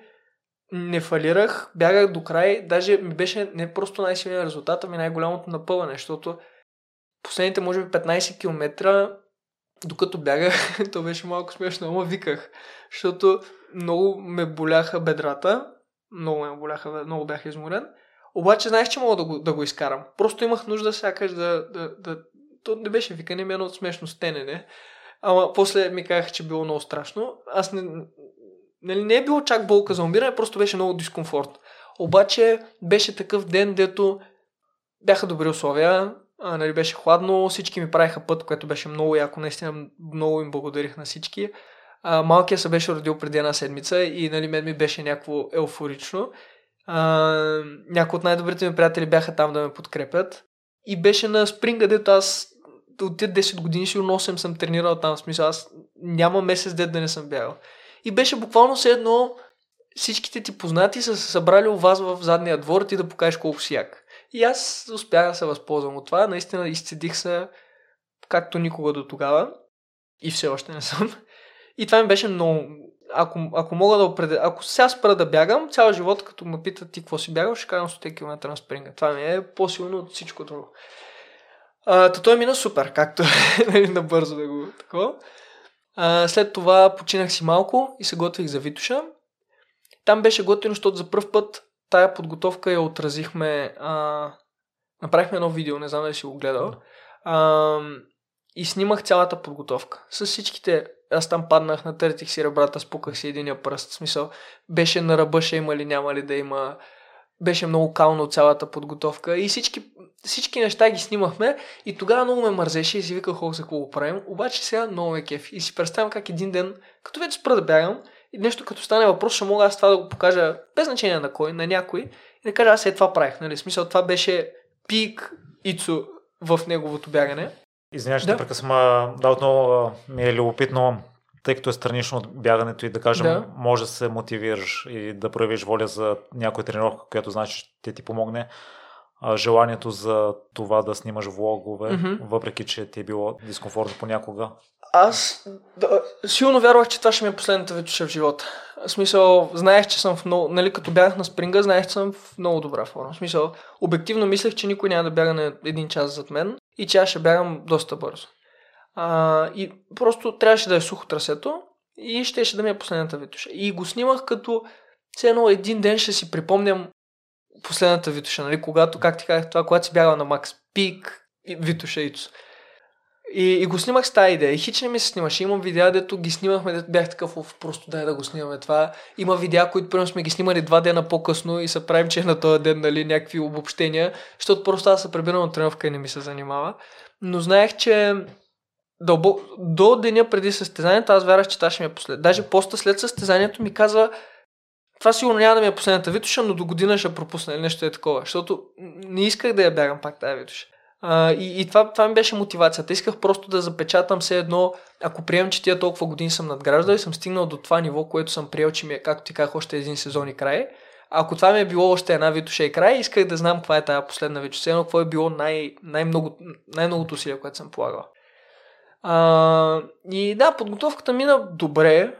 Всъщност имаше някакви проблеми в началото, обаче всъщност края на блока бях в най-добрата си форма в живота, определено. Там правя едно контролно измерване, бягам маратон, почти на максимум, нали, на спринга. И там бях примерно 2,32 и не ми беше трудно, примерно седмицата съм избягал 200 км преди това. Нали, нито съм свеж, нито е състезание и чак аз се изненадах и бях такъв, дем, коста. Витоша мина, подготовката супер, на състезанието валя, беше много кално, случиха се всякакви работини, кучета ма гонеха, 2 пъти ми беше спукана бутилката, повръщах едни гелове, спирах си наливам вода. В смисъл, то там във видеото го има, но наистина толкова проблеми не бях имал на състезание, но пък това супер много ме мотивира, защото буквално всичко, каквото можеше да се обърка и пак бягах прилично. Нали? Да, очаквах 10 на 12 минути по-бързо, ама на фона на всички тия проблеми нито се сдухах, нито в някакъв момент съм си казал край, няма да завърша, да седна там да плача, а просто си го изкарах и това беше готино. Но основно, защото бях в много добра форма и просто чувствах, че ако трябва един час да спра да легна да спа, пак ще стане. Витоша беше, ако да кажем спринга си го оценявам като 6+, Витоша да кажем 5,50. Нали? Отличен, ама на ръба да е така. И след Витоша третото състезание бях си казал, ще се върна към Ironman. И преди Ironman, тъй като има два въпроса за Витоша, набързо да отговориш на ванката, какво конкретно те привлича във Витоша 100? Аз това мисля, че съм го казал и преди, ама мен много ми харесват бегаемите ултри. Това е дистанция, която бягаш ултрамаратон, бягаш дълго, нали? Не е 24 км, но наистина бягаш. Това все повече си мисля, че мен ми харесва да бягам. Не ми харесва да ходя, да хайквам, да спя, да почивам, да спирам на пунктовете. И Витоша е състезанието в България, което ти дава тази възможност на максимум. то е толкова трудно, че да го избягаш цялото е трудно, но не е невъзможно. Има най-много конкуренция, близо е до София, има най-стара история. В смисъл, няма друго състезание, сега сме декември. Мен вече 20 човека са ме питали, ще бягам ли Витоша, те са ми казали за колко ще бягат Витоша. Няма друго състезание, на което хората в България да са толкова емоционални. В смисъл, то като наближи Витоша, почват интервюта, подкасти, на това участие, на онова участие. В смисъл, това много ме... В смисъл, харесва ми цялата аура около Витоша. Това е нашата олимпиада на любителите. Това ти е събитието, за което всички говорят. И когато това съвпада с това, което аз най-много обичам да правя, да бягам 6-8-10 часа на максимум бързо, и нали, това, което обичам да правя и това, което всички други много харесват и се събират в едно, и ми беше първото състезание, което ме мотивира и е точно в задния ми двори. Мисля, има адски много причини да го бягам. Единственото е, че е кално. Това е единствения негатив. Че не е шосе и условията много влияят за това как ще се представиш. И защо не участваш на почти никакви планински ултри? По същата причина, защото обичам да бягам. Всъщност имах, ако сега бях покрил норматива за то на 2 пъти всъщност. Добре, да почнем от там. Една от целите ми, освен всички официални бегаеми дистанции, беше 1 път да участвам на тежка планинска ултра. Просто е така, искам да видя какво е и може би за себе си и за другите да покажа мога ли, не мога ли. И миналата година, като знаех, че само ще бягам, нали, си мислех, че възстановяването ще е по-бързо. И едно от състезанията, за което често се шегуваме, е Балкан Ултра, което е най-стръмното, може би най-гадното трасе, най-цялото се ходи и е той 5 седмици след Витоша. И си бях казал, ако Витоша възстановяването ми е добре, само на изпарение от Витоша, особено като знаех каква форма съм, само на изпарение от Витоша ще отида просто е така, без никаква подготовка, нали, само на това, което мога да видя какво ще стане. Аз имах и очаквания, предполагам други хора имаха съвсем различни очаквания, но ще да е много интересно за всички. Дори аз не мога сигурно да кажа какво ще я да направя, но съм склонен да заложа на себе си пред другите. И бях много надъхнен за това. Сега Дани Кубашлиев, с който тренираме всеки ден, като му го споделих още март месец, той вика, след Витоша изобщо няма да се бяга такова нещо, ще си изморен. Викам, бе не, аз сега съм много мотивирана, абала. Като мина Витоша, просто му казах, никакъв шанс да бягам. Това ми беше единия път, в който ще я да бягам. И аз даже на организаторите не бях казал, те са ми приятели. И мислех буквално деня преди старта да отида там и да им кажем, аз може да участвам.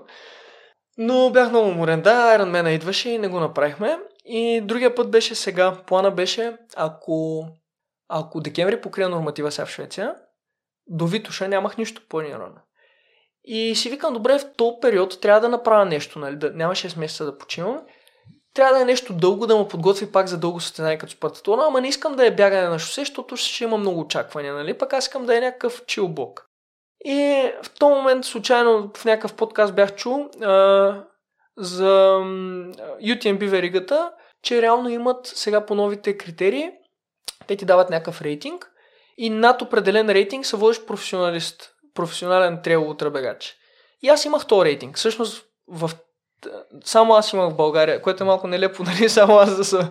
Но да, над 800 рейтинг в ултра дисциплините, нали, те са 100 км 100 мили, се водиш такъв. И може да участваш безплатно на което искаш тяхно състезание. Те така над се едно. И мен ми стана много смешно как така аз да бягам на шосе, съм единствения професионален по техните критерии трейл ултра бегач. И им писах и всъщност имах за Истрия. Истрия е една 100 мили планинска ултра, хърватска, и всъщност имах за там, нали, може да отида да участвам безплатно. Трасето е доста стръмно, но не е, нали, чукари да трябва да го ходиш цялото. Минава за планинска ултра, но все пак е бегаемо, харесва ми. И бях такъв, добре, то е април, има време до Витоша, трасето хем е планинско, хем на мен ми харесва, безплатно, нали, буквално в смисъл се класирах там, защото съм як. И това беше плана. Обаче, като не покрих норматива, няма как да го направя, защото сега или трябва да покрия норматива в февруари и не мога да отида април, или ако реша да не ходя на спартатлона, ще бягам спринга, който е март, 50 км и пак не мога да отида април. Все още имам тая идея някога да бягам една тежка планинска. Сега не е тежка, но една планинска ултра, да си минава за планинска, защото Витоша ние ще шегуваме, ама тя си е трейл, не е планинска. Имам все още тая идея, опитвам се тук там да я пробутам, буквално като има дупка в календара, но ми е наистина толкова надолу, в смисъл буквално ще го направя, за да видят всички и аз включително какво мога. И това толкова не ми е важно, но ми е толкова надолу в приоритетите, че трябва нищо друго да няма. Примерно е сега нищо да няма какво да правя март месец, че да се замисля за това. Та, вероятно някой ще пусна по-ниска ултра, но по-скоро ще е така като Ironman-а не на Макс. Само да видя какво е. И набързо, ако искаш за Ironman. Да, за Ironman-а това беше много интересно, защото аз бях участвал в началото на кариерата си, без никакъв опит в нищо. Сега бях си купил триатлонско колело, макар най-евтиното възможно. Покарах повече през това. Покарах повече през в блока за Ironman-а. Той беше към 2 месеца, може би. Карах почти всеки ден. Направих няколко даже по-интензивни тренировки на колелото. Качвах се. Казаха ми, че се мерят полови органи в колелото с напъването до ярема. Който се качи най-бързо до ярема, най-яко. И от Икея. И аз това карах, леко карах всеки ден и 2-3 пъти се напънах. Исках да вляза там в топ 10 на сегмента, те първо са окарали 1000 човека. И май станах 13 или нещо такова, специално с една минута не успях.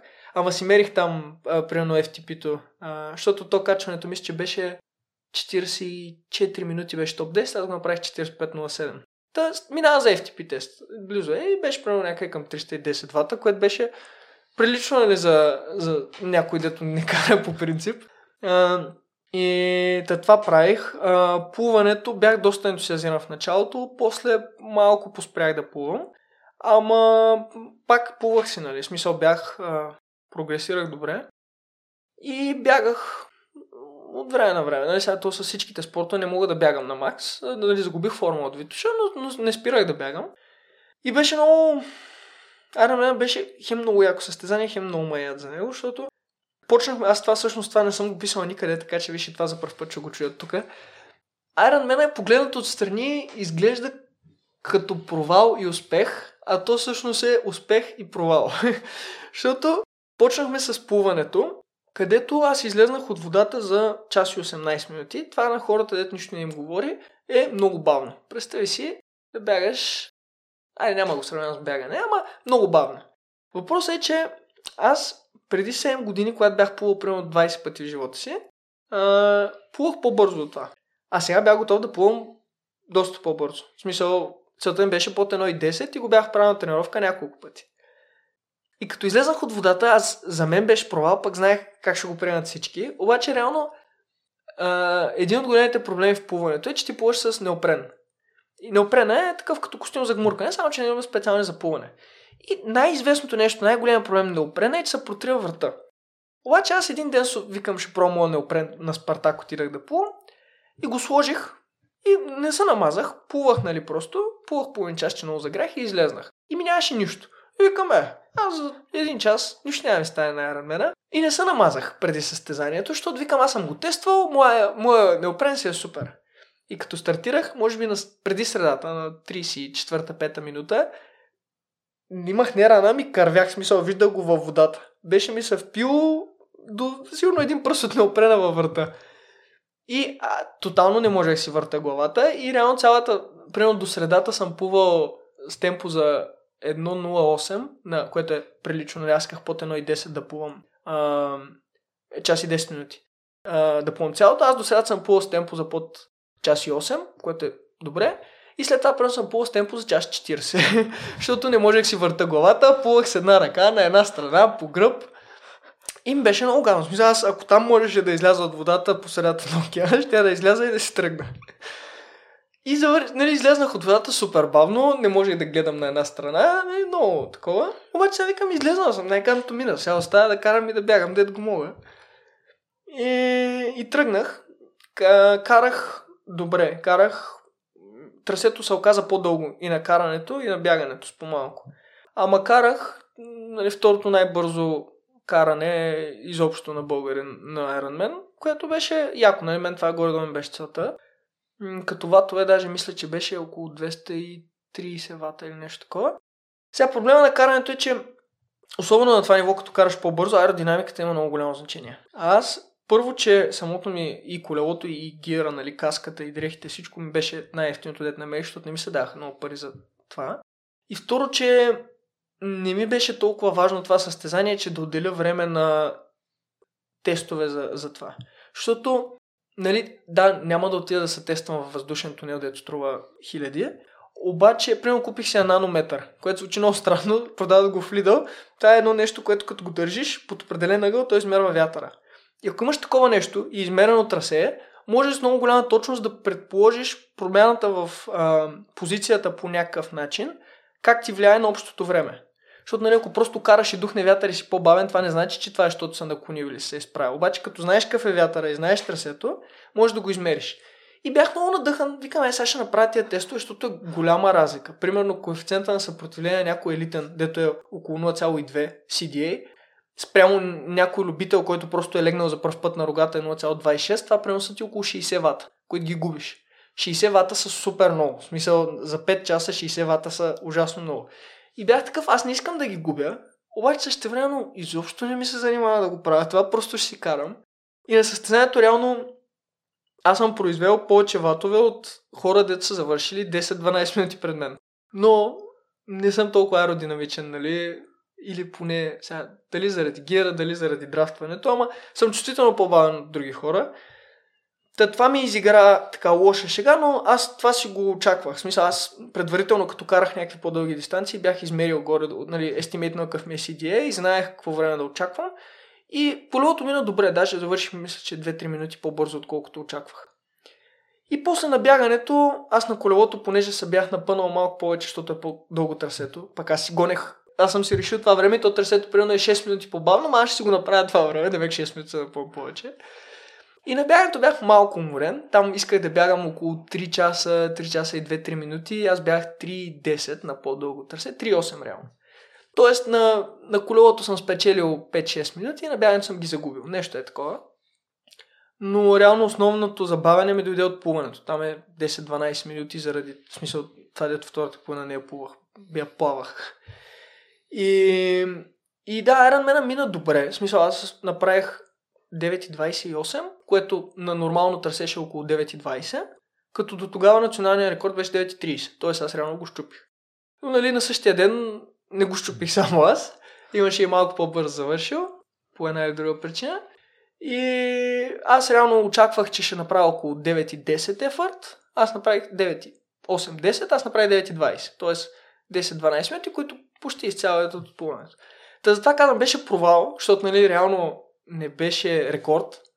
Обаче реално беше успех, защото аз ако изключим това, че неопрена ми да проряза до гърлото, реално всичко друго си мина както очаквах. Нали, ако го правя пак, или сега понеже много хора почнаха да ми пишат за триатлон, защото нали, явно видяха, че окей, се справя. На много хора, които това има основната цел, бих казал, ние трябва да прекараме време, трябва да тестваме коефициента на съпротивление, защото това наистина колелото е най-голямата част от триатлона в Ironman и това оказва огромно влияние. В смисъл това разбери 10-12 минути само това, че се навел по определен начин, което са ти примерно един месец тренировки. Трябва да го направим просто за себе си. Аз знаех, че това е one-off. Нали? Това са 2 месеца, които просто е така да не мисля за бягане ги правя, не се напъвам много и не го направих. И затова може би малко съжалявам, защото знам, че можех да доближа 9 часа, ако това спъването не се беше случило и ако бях сметнал, в смисъл бях си оправил аеродинамиката малко. Но беше интересен експеримент, защото нещо тотално ново. Нали? Не просто бягаш. И доста така ме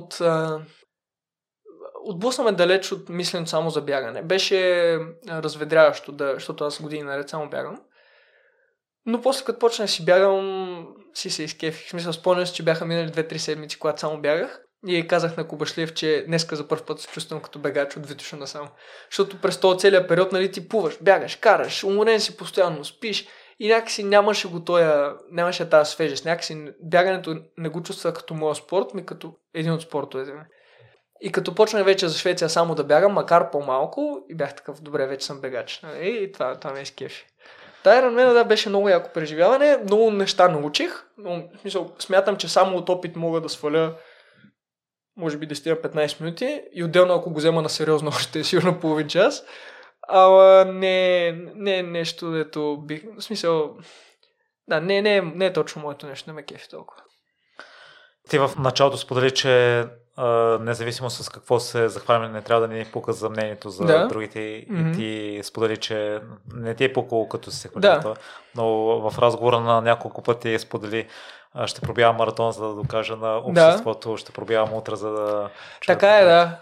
На мен ми е... Не мисля, че не трябва да ти пука. Мисля, че всеки, който каже, че не му пука какво каза другите, е малко... Да.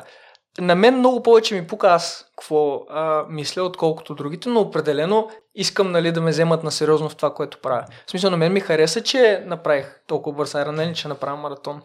Но това да докажа на някой ме мотивира, естествено. В смисъл, особено когато аз знам, че мога, нали, аз си вярвам, а някой не ми вярва, за мен това е супер голяма мотивация да го направя.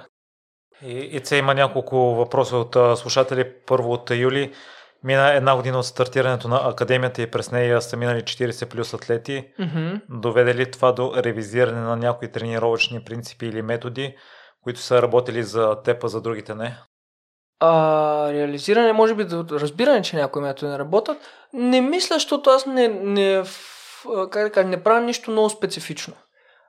Основното, което правя, опитвам се хората да са постоянни, т.е. да ги държа в тази зона, дето напредват, ама не предобрят. Но да, има неща, които променихме. В смисъл, имаше един-двама човека, примерно, които ми казаха в началото, аз съм си свикнал в събота да правя еди какво си. И трябва да направим програмата около това. Примерно, еди коя си тренировка, някаква тежка. И сега, аз знам, че тази тренировка не е добра идея, обаче същевременно не искам да карам човека, не ти ще му слушаш или какво си. И го пробвахме и не ставаше. И по-скоро свикнах, че ако не съм съгласен с нещо, трябва да си го кажа. Защото, нали, в началото бях малко така, ама той човек ми плаща, аз трябва, нали, се едно да съм съгласен с него. И това свикнах да променям. Иначе не бих казал, че нещо конкретно не работи, защото, както казах, ние не правим нищо строго специфично. В смисъл, бягаме леко, повечко, някои дни бягаме малко по-бързо. Това е. Да, не се сещам. Има някои хора, примерно, при които... Да, това може би е интересно. Има някои хора, които заради заетостта или заради нагласата не са във форма да бягат примерно 7 дена, обаче виждам, че като бягаме 5-6 дена им е по-добре. Като са 7 пропускат, уморени са, спим са, пак аз не го искам това. Те хората не бягат, за да се чувстват зле. И от тази гледна точка, може би да, имаше хора, които аз ги виждам, че могат да бягат 7 дена, обаче по-скоро стигахме до извода, че по-добре да не бягат 7 дена. Но това не бих казал, че е различна методика или нещо, по-скоро някаква нагласене, нали. Видях повече edge кейсове, нали, повече странични случаи, дет не съм очаквал какви точно са. И някои от тях променихме нещо, за да се чувстват по-добре. Това е. Два въпроса ми изникнаха. Първо, ако човек иска да прави специфичната тренировка в събота, не е ли окей дори да не постига максимума си от бягането? Ами то проблема е, че човека искаше да прави много... Той конкретен човек, ако се познава, поздрави, няма да му казвам името, но той направи тази специфична тренировка 3 пъти и последния месец беше контузен. В смисъл, тя, щом не съм съгласен, значи тя не просто няма да му помага да прогресира, тя ще го дърпа назад. И в този случай, нали, той ми каза, ама ние сега седмица бягаме леко, аз не искам да бягаме само леко, искам да имаме примерно 4 тренировки. Никой няма такава пропорция в професионалните състезатели, нали, повече да бяга тежко, отколкото леко, или в който и да е спорт. Обаче ние поне сме любители и нямаме много време, ние искаме да бягаме също толкова тежко, но понеже нямаме много време, да съкратим от лекото, което тотално измества пропорцията, нали, и прави натоварването много по-голямо. И това е малко така трудно да го обясниш, но наистина се опитвам.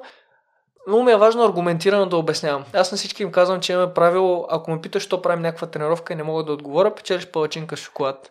Защото аз искам хората да ме питат за какво е това. Първо, че ми харесва, като го обясня и те го разберат и после могат да го направят. Второ, че по този начин мен някой ме държи отговорен.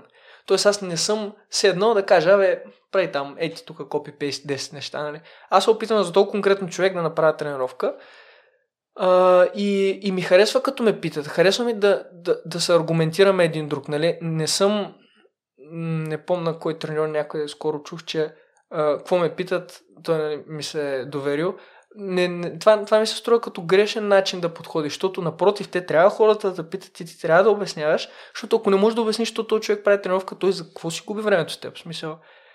От тази гледна точка Аз опитам да се аргументирам, не му казвам, това съм казал, няма да го правиш, значи няма да го правиш, не че ще се разсърда, да не сме приятели. Но понякога се аргументираме, човека въпреки това решава, че за него риска си струва. И когато той реши това, казвам, аз съм консултант, не съм треньор, нали, не те задължавам нищо, ако решиш, ще го направим. Но в този конкретно случай завърши зле и той човека после си казва, аз май не трябваше да правя това, вика, и май не да. Но да, учим се сега, не може всички да... Някои хора предпочитат да не им харесва просто да тренират по този начин. И сега заетите хора, които са могли да бягат всеки ден, но това се оказало негативно през почивните дни. Какво са правили? Дните, които не бягат ли? Да. Обикновено опитваме тогава да... Смисъл това да са дни, които по принцип ежедневието са по-натоварени.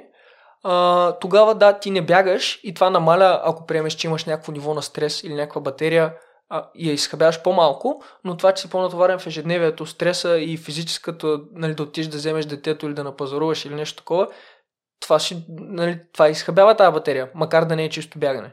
Тоест опитваме в натоварените дни да не тренира и така, нали, реално този почивен ден не е напълно почивен, но е достатъчно, че да се възстановиш. Тоест не е фиксирано, всички трябва в понеделник да почиват. Или имам хора, които си бягат дългото в сряда, примерно. Мен ми е странно малко и като правя програмата, даже първите пъти забравях. И те са такива, Ицо, аз само да ти напомня, че в сряда, и аз се го извинявам, нали, защото чувствам се неудобно, защото сега как не си запомнил, че е сряда. И почвам да си записвам, там имам един цял шаблон с записки за всеки. Ама да, опитваме се, нали, за всеки да е индивидуално спрямо, нали, аз за всички питам, как работиш в тия графика, нали, с семейството, какви задължения имаш, кога. Има един приятел, примерно, дето тренира, той не може да тренира никога в неделя. И просто, нали, правим някакви важни бягания в неделя, групови алабала, той си ги прави в събота. Един друг човек, на който помагам, той пътува между София и Русе постоянно. И сега ти не може, пътува си от София до Русе, стигнал си там на Каймана, или не може да станеш от колата и да му кажеш, ма днес е четвъртък, трябва да бягаш еди какво си. Ти трябва да се съобразиш този човек и често даже променяме. Аз им казвам, програмата е някакъв естимейт, обаче ако в този ден не се чувстваш добре или пък се чувстваш много добре и той е почивен ден, може да потренираме. Но да, трудно е, защото хората си мислят, че е малко, ти можеш да го планираш и да караш по график. Това е супер, аз мога да го направя, защото аз само бягам. Обаче като имаш още 10 задължения, нали, графика трябва да е флексибъл. И за кое е най-трудното или най-голямото предизвикателство, когато помагаш на други атлети? Най-трудното е да ги убедя, че ако бягат по-бавно, няма да им пречи. Хората, колкото и да сме го говорили това, то даже имаме екипи, не знам дали си ги виждал, Академията, благодаря на Иван Гочев, който направи дизайна, публично много благодаря. Имаме екипи, и отзад има мото и мотото на Академията, нашия клуб е това не ти е леко. Защото всички, като им кажеш, за теб леко усилие би било ориентировачно, да кажем от 5.30 до 5.50, те винаги бягат на 5.29, 5.25, те трябва да подобрат това. И мен е много трудно да им обясня хора, не може да си представите колко миниатюрна е разликата между горната и долната граница на хипотетичното леко бягане, което сме сметнали, което даже варира ден за ден и не е точно. И вие няма нужда да сте обсебени да бягате, нали, да го подобрите това с една секунда. И ако бягаш в средата на този интервал или най-бавно, сигурно ще получиш огромна част от същия ефект, но си много по-свеж, ще си готов на другия ден да тренираш. Аз редовно бягам с някакви хора, като видя в парка на 5.30, което ми е по-бавно от възстановителното бягане. Това не е проблем. В смисъл, ти си прекарал 60 минути на 5.30, като сигурно 55 минути на твоето темпо. Изобщо, това ми е най-трудното, защото е такъв някакъв много колосален, много важен принцип, който е малко неинтуитивен. Защото хората си мислят, аз да съм бърз, трябва да се напълвам, да бягам бързо. Като излезна и бягам леко и се прибера, не съм изморен, аз нищо не съм направил. А то не е така. Ти си го направил, просто мускулите ти не са изморени, защото, нали, нас целта ни е друга. И това ми е така, ако най-трудното нещо, което да обясня, е да повтарям това не ти е леко. В смисъл, толкова съм го повтарял, че го пише отзад на тениските. А иначе най-голямото предизвикателство, това, като някой ми пише, който го видя, че не е постоянен, че не е бягал, да се опитам да го мотивирам, да му помогна да е постоянен. Има едно от първите момчета, на които почна да помагам. Той е примерно бяга от 5 години, много спорадично, когато му падне. Тая година сигурно е избягал повече километри, отколкото в последните 5 години взети заедно. И то не просто безкрайен обем, тренировки, с периоди, в които тренираме по-малко, с периоди на почивка, с пикове за състезания. Подобрил се и личните рекорди на 5, 10, маратон и Витоша. В смисъл, общо взето всичко от 20 минути до 10 часа. И за мен това е много яко да някой, който има желание, обаче изобщо дори не може да си представи как да е постоянен.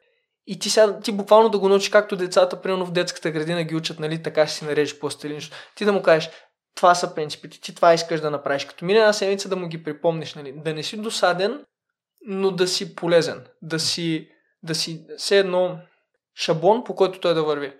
И това с някои хора е малко трудно, защото, нали, естествено, различни хора, различно ниво на комуникация, някои са Има хора, с които си говоря всеки ден, има хора, с които си пишем веднъж в месеца, като ми кажат, че ме свършила програмата.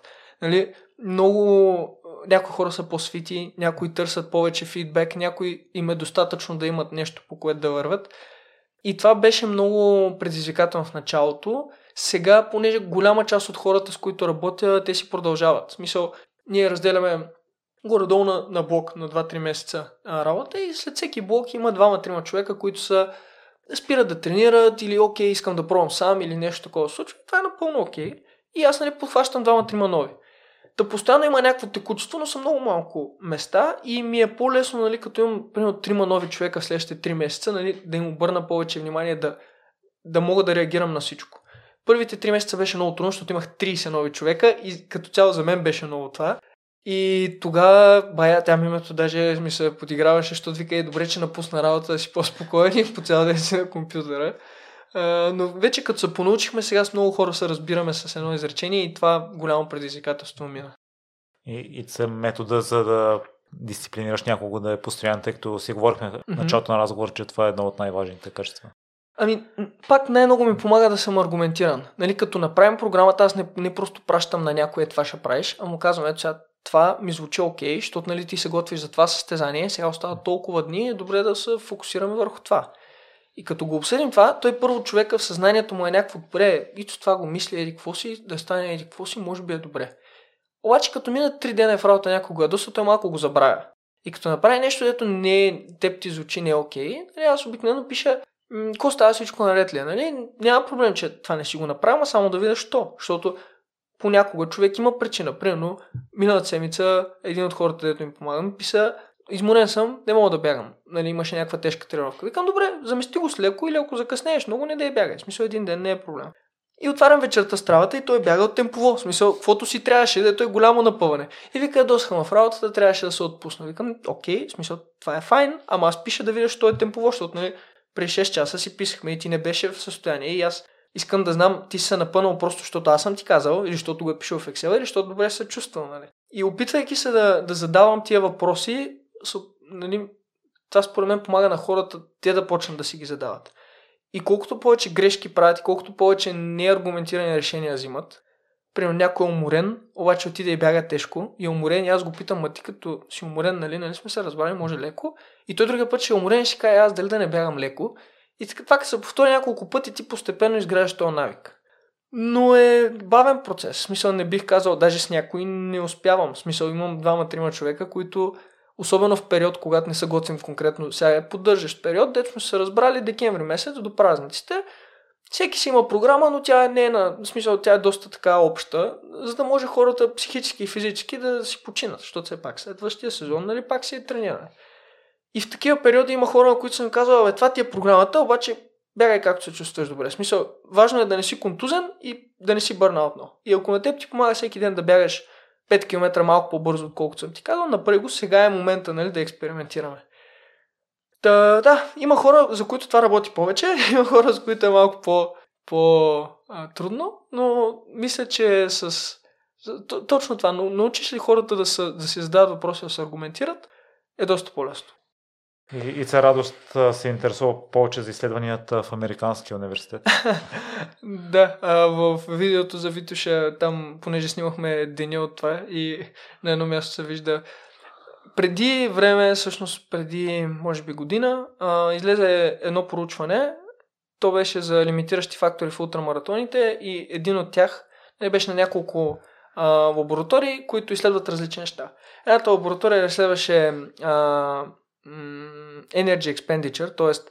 максималния капацитет, максималната енергия, която човек може да изразходи като калории за определен период от време. За 2 часа, 5 часа, 2 дена, 100 дена, е така нататък. И аз го прочетах това изследване, хареса ми и бях писал с някакви въпроси на Дрю Бест, се казва, един от изследователите, който водещ в изследването. И бях писал да питам някакви неща, защото ми стана интересно, дах примери с това. Обаче, нали, не очаква да ми отговори, честно казано, защото аз съм писал на може би повече от 10 на пъти по някакви изследвания и само 2-3 пъти са ми отговаряли. Разбирам, сега те са си заети хора, но той ми отговори и аз понеже бях дал пример с мои тренировки и стана въпрос, че общо той ми каза, бе, ние ще правим едно изследване за хора, да тренират много, това тия тренировки твои ли са? И разбрах така, да, всъщност това, нали, не съм си ги мислил. И стана въпрос, че те искат всъщност да анализират за една тренировъчна година на там мисля, че 20 човека, които тренират много като време, какъв е техния, нали, нисък, среден и висок energy expenditure за някакъв период. И обясниха ми го, стана въпрос, че трябва да, нали, ще го правят това, като пие се една специална вода с 2 изотопа, там има 0,1 колко си грама някакво вещество, ти го пиеш, тренираш, после събираш урина една седмица и те изследват, зависимост от това вещество, което е останало в урината, те знаят това как реагира с изгорените калории и е много точно. Директна калориметрия, някакъв много точен метод, но много бавен. И аз викам, окей, смисъл, ако ми го пратите това до България от майната си, ще ви съберат и проветки. Условието беше май да имаш average 20 часа на седмица средно за годината. И викам, да, това ще го направя, няма проблем, смисъл, тия ги удрям, нали, с всичките спортове особено, защото беше май бягане беше 14 часа, а колело беше 21 часа, нещо такова. Викам, аз ги правя 20 часа с всичко. Стана това и те ми пратиха, преди Витоша всъщност беше първия период, в пиковите тренировки за Витоша ми беше средния период, след Витоша ми беше периода с малко тренировки, там седмицата след Витоша тренирах поведнъж на ден, каквото ми падне. И преди Ironman беше големия период. И преди Ironman ударих 6000 калории средно на ден за 7 дена, което беше бая разход, нали, без състезания, просто тренировки 42 000 и малко калории. И сме ги измерили, нали, това е моя естимейт са тия калории, на база на някакви си метрики, там мои. И аз ги пратих тия проветки, това беше доста трудно да обясна на, на DHL, защо изпращаме проветки с урина. Но изпрати ги в крайна сметка и сега в края на декември започнали са да събират вече данни, реално да мапват усилията там от едно приложение като Strava по резултата от тези проветки и трябва в началото на другата година, ако всичко е наред, да излезе този анализ на тия 20 много трениращи човека, като има един от Литва, който е ултрамаратонец с много рекорди. Не се казва кой е, но аз надявам да е Сорокин, защото ще ми е интересно, нали, неговия Energy Expenditure кафе. И там някакви други интересни. Та това беше изследването. Чакам и аз резултати. Нали, мен ми е много интересно, защото за разлика от другите, нали, другите състезатели ще получат тия данни. А пък аз тия данни вече си ги имам по мои сметки и сега ми е интересно да засека моите сметки с техните. И това нямам търпение, нали? И чакам резултатите и сигурно ако излезе нещо интересно ще го пусна изследването от страницата да го видят хората, защото станало е 2-3 пъти вече въпрос, но да, това беше готино, защото, нали, в такова специфично изследване не съм, нали, участвал съм в някакви като търсят за, нали, наутра тематика, обикновено са някакви въпросници и попълваш ти как тренираш, как или какво си правиш, което е помагаш по някакъв начин на тия среди, обаче, нали, нещо толкова специфично, че някой да плати аз да прата урина в щатите е яко и чакам да излезат резултатите, да. Ици, от моя приятел Тел има няколко въпроса. Бавните тичания, пулс в зона 2 до 140 удара в минута и подготовката за маратон. Може да се подготвим за маратон главно в такъв тип бягане и каква част от подготовката трябва да е свързана с интервали и дълги с маратон? Да, разбрах общо за този въпрос. Той е доста често срещан. Това е... Ние вече много пъти всички, дето се занимаваме с това, сме го обяснили, ама пак ще го обясня, защото явно има нужда. Пулса като абсолютна стойност не е изобщо значимо число. Причината за това е, че Ако си представиш една кола, която кара на 2000 оборота, за нея това може да е много или малко, зависимо от това колко са и максималните обороти. Аз не разбирам от коли, ама нещо такова трябва да е. Същото е и със сърцето. Нали, зависимост от това какъв ти е максималния пулс, 140 може да е много близо до него, примерно да е на 80% от него, което е голямо усилие, или да е на 50%. Оня ден ми писа на момче с 225 максимален пулс, хванато легит, което за него 140 е седно ти да слезеш по стълбите. Нали, нищо не е. Така че това самото число не значи много. Процента от максимума.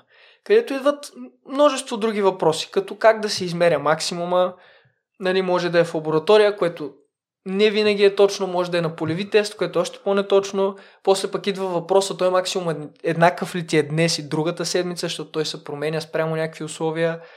Та, аз бих казал на хората да не се фокусират, особено ако не си знаят ориентировъчния максимум, да не се фокусират около това число изобщо. Трябва да е наистина леко бягане. Сега, повечето хора, като си представят леко, си представят малко по-бързо от лекото. Тоест, ако си мислиш, че това ти е леко, забави с 20 секунди на километър и 15, това е.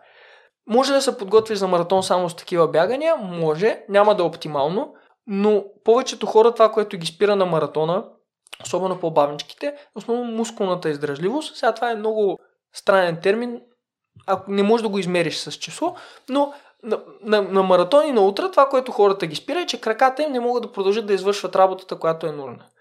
Да, някои хора и сърдечно-съдовата издържливост ги спира, т.е. това колко са задъхания, колко кислород може да минава до мускулите да стига, но основно това, което ги спира е краката. Краката им много се уморяват.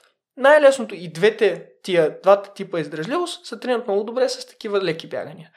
Да, добре е да има и няколко интензивни бягания, едно, може би две в седмицата, по-близо до темпото ти за някъде 10-15 км, на нещо около час.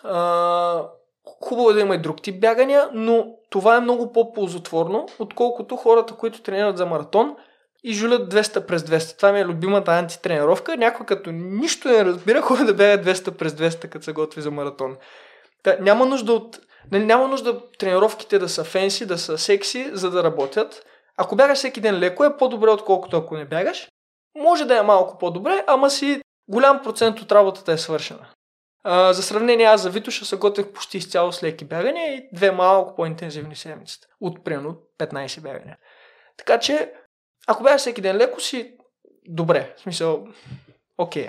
При бавните тичания, ако почваме с пулс около 110 удара в минута и чак на 5 км приблизително сме на желаните 140, трябва ли в началото да почнем с по-бързо темпо, за да може да вдигнем пулса на 140 веднага? Не, има някакъв период на вработване, който този пулс се вдига. Сега 5 км да се вдига до 140, малко бавно, ако 140 не стига лекото бягане. Обикновено пулса доста бързо стига до това ниво на леко бягане, т.е. на леко усилие, не на леко бягане. Няма нужда даже да почваш по-бързо е лошо. В смисъл, като цяло, просто хората не трябва толкова да са... Нали, той е малко тъпо, защото аз обяснявам колко е зле пулса и постоянно бягам с пулсомер, но това казвам на всички. Аз бягам с пулсомер просто за да събирам данни. Не ги гледам, в смисъл на състезание, ако си видя пулса, че ме еди колко си не намалям или не забързвам, събирам данни, защото някога може са ми полезни. Та, пулса изобщо не е нещо, по което да се водите, той се флуктуира от толкова много неща, може да зависи. Дали си наспал, дали си пил кафе, дали си ял, дали си пил вода, дали си пил много вода, дали си пил малко вода. Всякакви такива неща. За сравнение, аз сега в Швеция, като бягах, на 5,25 пейс бягахме и пулс не беше 142, примерно, като почнахме. Аз като тренирам тук на този пейс в парка, ми е 115. В смисъл, това са близо 30 единици разлика за 4-5 дена за нищо. Обаче да, там беше по-топло, там лелките ме дразниха и бях изнервен, все пак и състезание съм притеснен. Та пулс е толкова непостоянна метрика, че аз на всички казвам, че освен някакви много генерални трендове, примерно, защото ние в Excel си имаме една графичка за пулс и ако бягаш особено с колан, нали, а не от китката, където е точен, но не постоянен, това е друга тема, та ние си записваме тия метрики и примерно като погледнеш преди един месец тия 5-6 еднакви бягания как са били и сега как са били, може да направим някакви заключения. Ама днес пулсаме 10 удара по-ниса, какво да правя, е въпрос, дето не обичам много да отговарям. Нали? Отговарям, да, ако не се чувстваш бе, почиваш, ако се чувстваш бе, правиш си бягането. Пулса е нещо, което не следим фиксирано. Но да, колкото по-малко гледаме пулса, по-напред ще стигнем като бегарческо общество. Това част от тренировъчния процес минава на пътека във фитнеса и какви са ползите от това? Няма никакъв проблем. Някой някъде е излагал хората, че на пътеката бягането е лошо. Даже скоро някой ми каза, то на пътека е читване. Не е читване на пътека, не е по-лесно. Ако пътеката е добре калибрирана, а повечето пътеки не са добре калибрирани, особено във фитнеса, но ако е добре калибрирана, бягането на нея не се различава функционално от бягането навън. Това е важно. Да, кракът ти не се измества назад толкова, защото пътеката го връща, но това е малка част. За това, което хората правят на пътека, това е много малка разлика и по-скоро, освен ако не бягаш хиляди километра на пътека, не е нещо върху което се фокусираш. Пренебрежимо е. Проблема на пътека е това, че хората бягат на пътека във фитнеса. Във фитнеса е топло, защото хората обичат да им е топло, докато си цъкат на телефона между сериите. Във фитнеса няма вентилатор, защото хората в България особено ги е страх да не настинат от течението. И това прави околната атмосфера около тебе много влажна и много топла. Това е все едно да бягаш лятото облечен. Не е приятно, пулсът ти е по-висок и го чувстваш по-тежко. Като го комбинираме с това, че повечето хора гледат стената и чакат да мине, нали? Това прави бягането на пътека да го чувстваш по-тежко.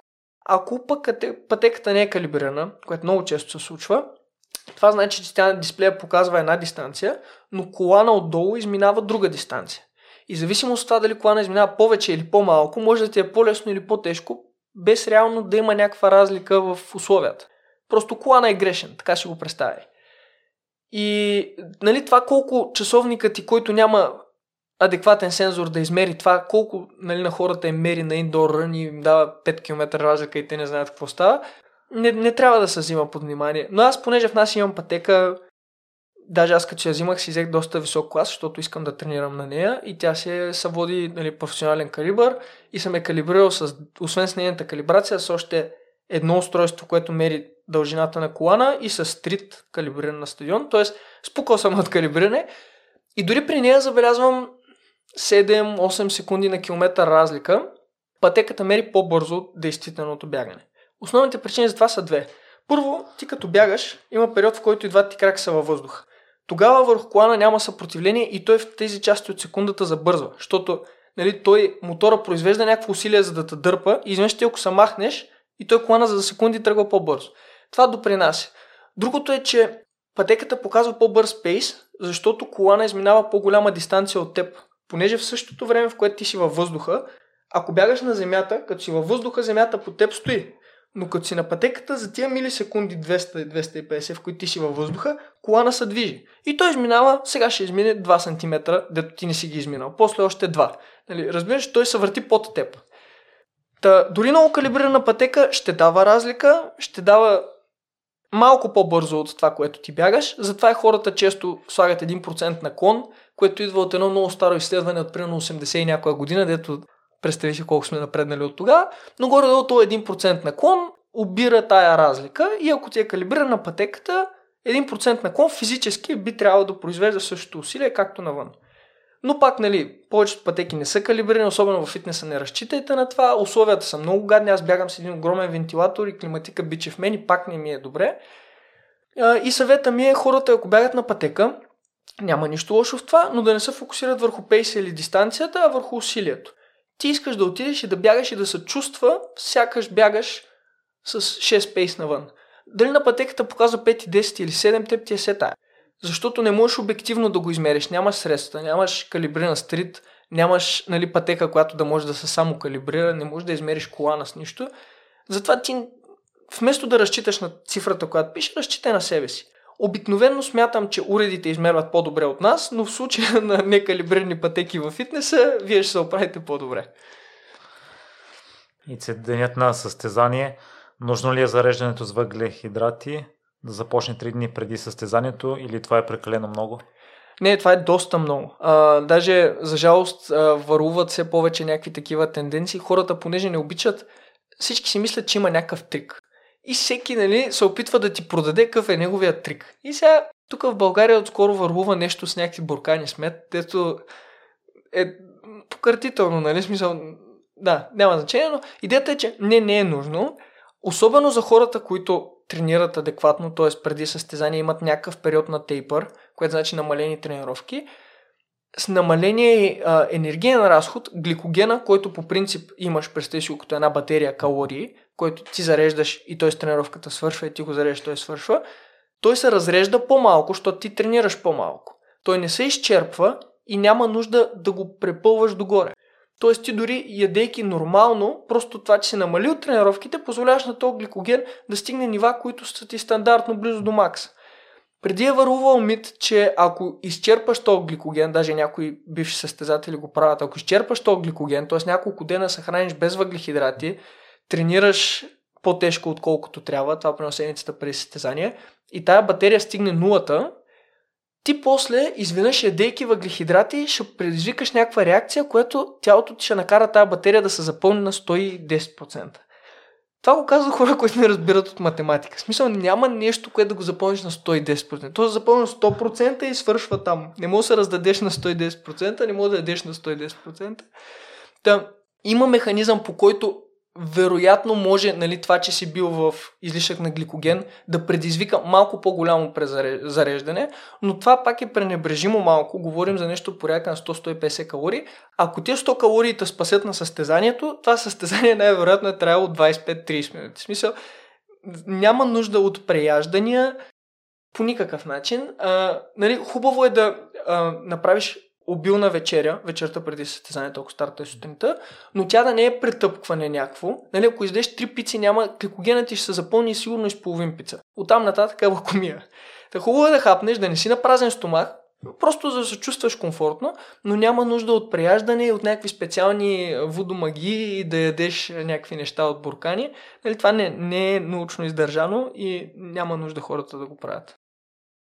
И във връзка с тейпъра, последните 2 седмици обемът като се намали, това значи, че трябва и да ядем по-малко?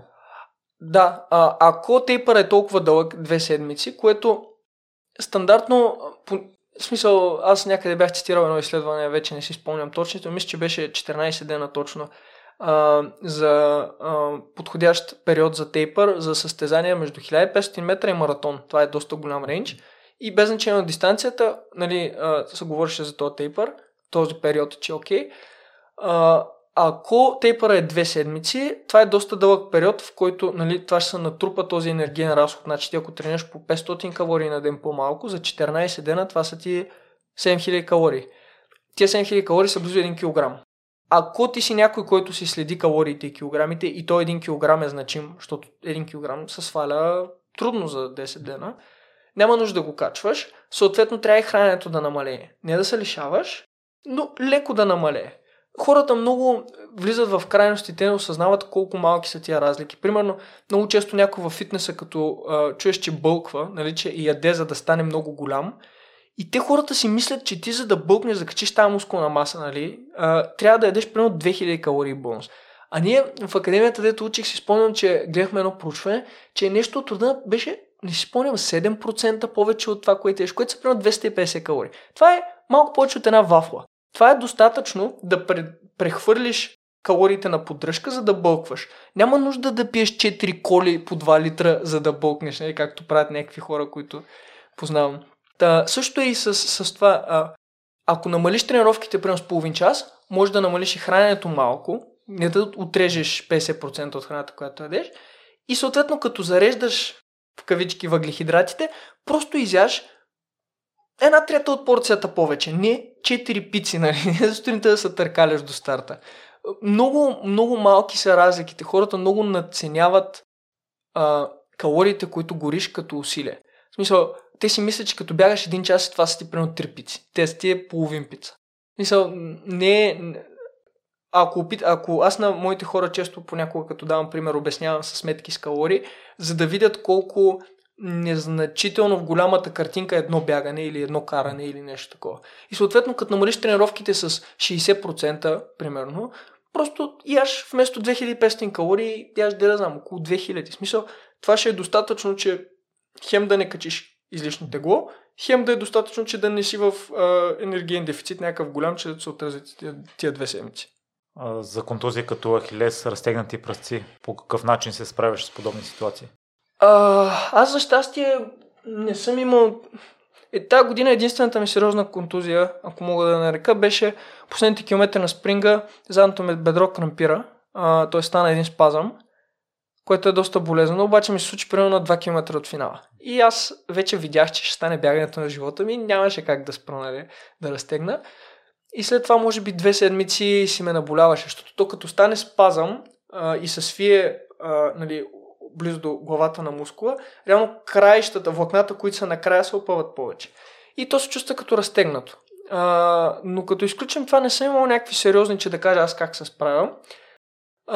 Но почти всички, на които помагам, поне веднъж годината имат някакъв проблем. И това трябва да го нормализираме. Това е нормално. Въпросът е да хванеш този проблем, когато той е дискомфорт, да разбереш какво е и да го спреш. Тоест, нещо ти казва не е окей, да го оправиш, а не най-мраза някой като ми пише, защото първо правило, ако нещо те боли, трябва да ми кажеш преди да тренираш. И някой като ми каже, Вицо, то от 2 седмици или какво си ме опъва? И викам, какво значи от 2 седмици? Смисъл, защо не си ми казал, нали? Хванем ли го достатъчно рано? Сравнително лесно, аз работя с един физиотерапевт, който напоследък доста бегачи го препоръчвам и всички ми пишат, мале, кой, ако не знам си какво. Аз работя с него и всички са доволни и там пращам и моите хора. И като го хванем достатъчно рано, без значение дали е някакъв дисбаланс, дали е спазъм при първи начинки, просто се опитаме да работим за това, нали, спрямо неговите препоръки, сет от упражнения, обикновено за 4, 5, 7, 10 дена тия неща успяват да се изчистят. Проблемът е, че хората са свикнали, понеже бягането да е тежко и съответно и да е болезнено, имат много висок толеранс на дискомфорт. Което звучи добре, ама е лошо. В смисъл, те чакат да стане нещо много лошо, нали? И съответно възстановяването е дълго. И това, което аз ги уча е, като се появи проблем, консултира се, ти не знаеш какво е. В смисъл, ако ти тропа колата, ти няма да си кажеш, че ще остава да тропа, защото тя в момента се развали. Няма да си кажеш, аз ще гугъл на какво тропа, защото му да тропат 100 неща, ти от един гугъл не можеш да разбереш. Консултира се с някой, на който имаш доверие, нали? Нека той се аргументира да ти обясни какво е. И ако знаеш какво е, работи в тази посока. Но да, това също е, да, може би това е с лекото бягане и другото, че като боли, трябва да му обърнеш внимание, нали, това пак е нещо, дето много трудно го обяснявам. Има някои хора, дето хич не искат да го разберат, защото те си мислят, че за да отидеш на физиотерапевт, ти трябва да си контузен, да си счупен и той те оправя по някакъв начин, нали, и те го приемат като аз, седно не искат да признаят, че нещо ги боли, защото, нали, са направили грешка. Не, ти просто го признаваш достатъчно рано, направи грешка в първи момент. В смисъл, влизаш на срещното и ти си някакъв на срещното, ми спираш колата, не караш 2 км и тогава да спреш колата, защото не искаш да си признаеш. Нали? И ако го направиш достатъчно рано, става. Та така се справям. Аз обикновено на всички казвам, аз не съм експерт по всичко. В смисъл, почти нищо не съм експерт, но по контузии със сигурност. Примерно боляло ме е почти всичко, така че имам ориентировачно, примерно като боли отстрани еди къде си, като боли на глезена еди какво си, но казвам, може да е това, ама аз бих се консултирал с Юли, защото на него аз лично му имам доверие и препоръчвам, нали, питай го ти, виж какво ще ти каже. И е много готино, защото той преди работи с други спортове, катерене, с фитнес мисля, обаче с бегачи не беше. И мен ми го препоръчаха покрай това, където учих академията. И аз отидех и бях много доволен. В смисъл, за първ път срещам някой, който, нали, много хора са ми помагали по един или друг начин, но за първ път този човек реално ми се аргументира така, че аз да си кажа, да бе, това е. В смисъл, не го чувствах като той направи някаква магия и ми мина, ами това беше проблема, аз как си ще помогна да го решим. И мен това много ми хареса. Аз това се опитвам да правя в тренировки. В смисъл, аз не казвам някой това бяга, я казвам, би било добре да бягаш това, защото какво си. И видях същия подход при него, изкефих се и почнах да пращам някакви хора и той сега май си работи предимно с бегачи, защото бягането е така малко по-травматичен спорт от катеренето, да кажем, и има повече хора. Ако искаш името, може да му го кажеш. Да, Юли, аз мисля, че имам координатите в клипа за Витоша, но мога да ти го пусна да го слушаш в бележките на подкаста. По какъв начин успяваш да предположиш до минути времето си на маратон или на Витоша 100? Колкото по-късо състезанието, по-лесно става, защото по-малко странични фактори пречат на твоето представяне. С по-малко неща се бориш, нали, освен общата умора физическа. Обикновено правя някакво контролно. Това, в смисъл, знам в каква форма съм бил, да кажем, на някакво късо бягане около маратон, когато съм бягал хикс време на Витоша. Знам, че ако запазя същия профил на Power Duration Curve, което го приемам за някаква даденост на този етап вече, и ако съм по-добър на, да кажем, 3-часово бягане с толкова, ще съм по-добър на 9-часово бягане с еди колко си. Не е точна наука, нали, аз много често обичам да казвам това отговаря на това, това е по-бързо от това, сравнявам някакви бягания. Естествено, нали, това на всички казвам, това е estimate, в смисъл, най-лесният начин да разберем е да го бягаш, докато не го бягаш не знаем, нали, ако спреш да се вързваш и завършиш една минута по-бавно, аз това няма как да го знам. Но има някакви граници, в които може да предположим и колкото повече познаваш човека, по-точно можеш да предположиш. За щастие аз себе си познавам най-добре от всички бегачи и горе-долу успявам да предположа. За някои хора не става. В смисъл, има хора, за щастие сега в последния блок, 4 човека от моите бягаха маратон с негативен сплит. Което е супер, не е толкова яко, колкото хората си мислят. Но 2 от тях бягаха с много голям негативен сплит. Примерно нещо от на 3 минути. Което е... Това значи, че са били доста запазени. Т.е. са тръгнали доста консервативно, защото аз така ги посъветвах. Яко е да бягаш негативен сплит, яко е да завършиш бързо, но по-яко е да завършиш с равномерен сплит по-бързо. И това аз го отчитам примерно като грешка. Но аз съм подходил, когато се чуда, винаги по-консервативно подхождам. Понякога подценявам хората, предпочитам да ги подцена и те да се справят по-добре, отколкото да ги надцена и да фалират. Та, трудно е да естимейтнеш, особено някой, който не познаваш. Понякога и аз правя грешки, просто гледам, ако ще правя грешка, да е в хубавата посока, така да го наречем. И с времето свикваш да си малко по-добър тук-там. Има ли си случаи, в които си бил достатъчно подготвен психически и физически, спал си достатъчно, но по време на състезанието не се получават? Спартатлона, миналата година. Това беше единственото състезание, на което бях готов за всичко и нещо се обърка. Защото до сега съм имал, това сега в Швеция беше, мисля, че 4-ти ДНФ. Всички други DNF-и не съм бил готов. В смисъл, бил съм контузен, не съм бил в добра форма и това е допринесло. На спартатлона си бях в супер форма, психически, физически, нямаше ги тия, не ми се бяга, много ми е бавно. Тогава бях готов да го бягам. И това беше единственото състезание, дето се случи нещо, дето аз не бях готов. В смисъл, бях готов за всичко, но не и за това. Да. Иначе няма, обикновено се чувствам окей, защото пак като мога да си естимейтна, нали, аз и за себе си в началото подхождах консервативно. Съответно, като целта ти е с 2-3 минути буфер, е по-лесно да, нали, нещо малко да се обърка или да не си в чак така добра форма и да успееш. Та, други състезания не се сещам, дето да съм имал големи разминавания. Сега при на Ironman, дето плувах по-бавно, ама, нали, то беше заради някакви такива странични фактори по-скоро са ми влияли. Важността на съня? Много. Много е важно да спиш много. Аз средното ми тая година, даже защото като завърших Швеция, си казах край на сезона, правя обобщения. И примерно гледах, средното ми тегло е било 70.2 кг, което е доста добре за мен. Нали, падал съм до 66 и нещо, качвал съм 83. Но, нали, не чак като миналата година тия гигантски такова. Примерно средният ми разход е 4300 калории някъде на ден. За цялата година, което пак, нали, е яко. И средния ми сън гледах, че беше 8 часа и 49 минути средно. Като, нали, имам много дни, когато не тренирам и гледам да наваксам повече, да правя нещо вкъщи и цъкам нещо на компютъра и между състезания дето по 7 часа или 6 часа и половина. Но ако тренирам, в смисъл особено за Витоша, си спях 9 часа и половина всяка вечер и отделно в сауната, ако предремна нещо, ако не е много горещо. Но много е важно, да. В смисъл, то е много, като бяга е бавно. В смисъл, то е много скучен съвет, защото никой не иска да е сънен. Всеки иска да е сауната, иска да е, то си е купил нещо, което еди какво си, нали, някакви токове, мокове, не, в смисъл, наистина, ако едеш добре, достатъчно като калории и спиш добре, си 90 и много процента там. В смисъл, останалото са някакви миниатюрни неща, за които дори аз не си струва да се фокусирам, камо ли пак някой, дето му е хоби. По какъв начин се справиш с провалите на състезания? Чухте в първата част на този подкаст. В смисъл, опитвам се да го обясня. Опитвам се да намеря причина, що не стана. Къде е разминаването между очакванията и действителността и що се е случило. И понякога е заради някакъв страничен фактор, тип спартатлона, дето, в смисъл, мога да направя нещо незначително, ама не бих казал, че е просто съвпадение. Понякога, защото не съм готов за нещо. Или защото съм тръгнал по-бързо или по-бавно. понякога е нещо, за което тотално не съм очаквал. Примерно като сега, дето просто си казах, не ми се бяга. В смисъл, за първ път спирам състезание, дето физически и психически нищо не ми няма. Не съм контузен, не ме боли, не съм припаднал, нищо. Просто спрях.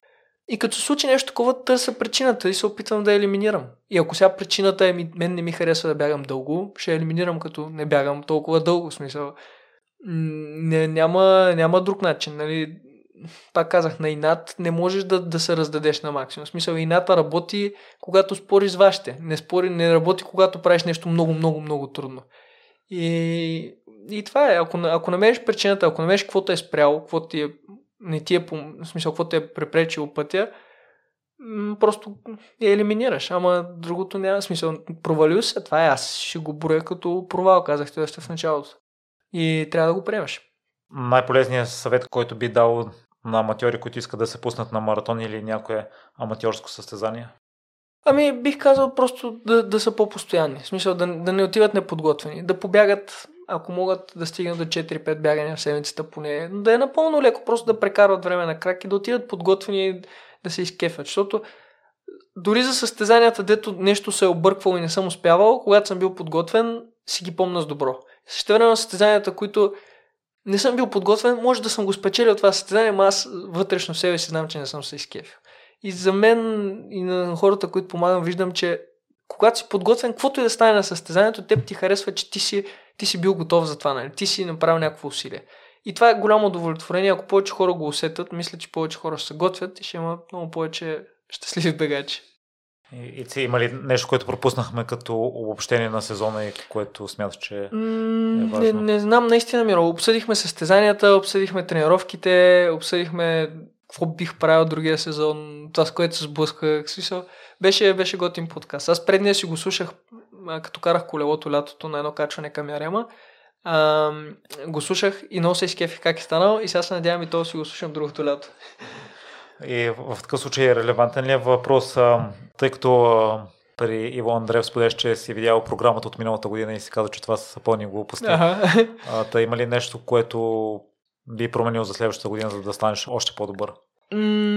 Да, има някои неща, които ще пробвам. Тая година се фокусирах много върху постоянството и върху храненето. Изчистих доста от проблемите, които имах преди, нали? Естествено с опита, но вече нямам дни, в които преяждам до безкрай. Даже не мисля, че съм минавал 7000 калории за цялата година, което преди го минавах през 10 дена. Да оправих храненето, вече не флуктуира теглото толкова много. Сега това, което следващата година искам да направя, ако реша, че няма да бягам спартатлона и ще бягам по-скоростни, пак скоростни, мраза тази дума, по-интензивни неща, бих се опитал повече да изследвам това, какво мога на тия интензивни неща и да го измеря обективно. От известно време си играя вкъщи с един лактатметър, който много искам да мога да го използвам, защото в момента буквално си тествам неща и така, смисъл, без да има причина. Искам да мога да го използвам, искам да се науча да правя, нали, лактатен профил и да видя как този лактатен профил се променя от някакви тренировки.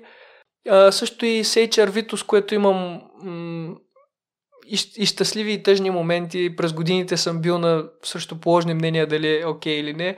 Сега просто от любопитство искам една година да го засичам, както ще засичам калориите и теглото. HRV. HRV е Heart Rate Variability. Това е метрика, която показва разстоянието между ударите на сърцето.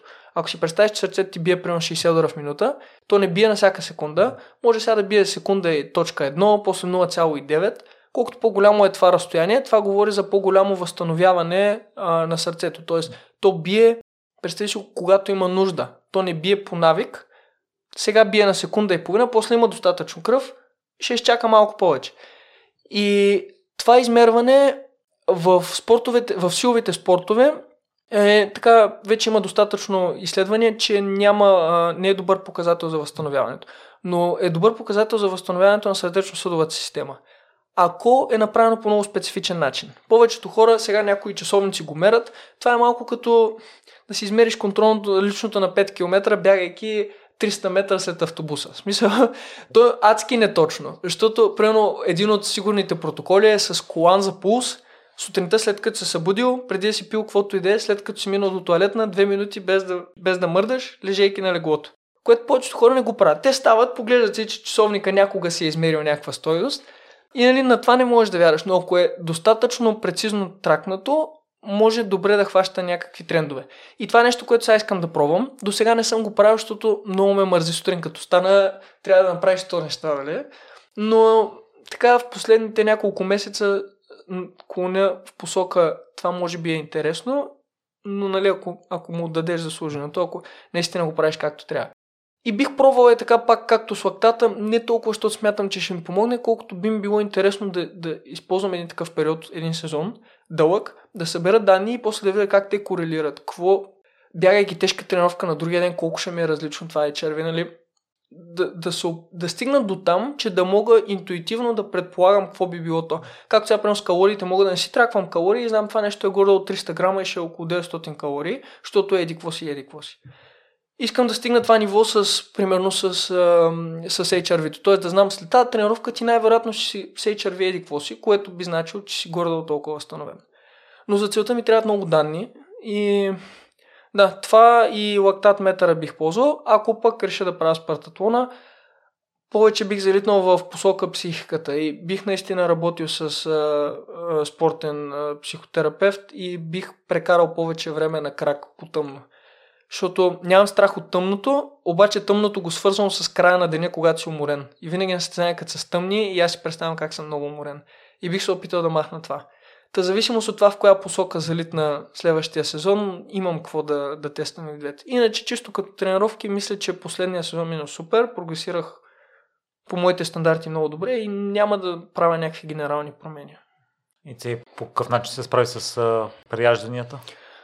Ами както с хората се справят с претренирането. В смисъл, колкото по-добър ставаш, толкова повече опит натрупваш това.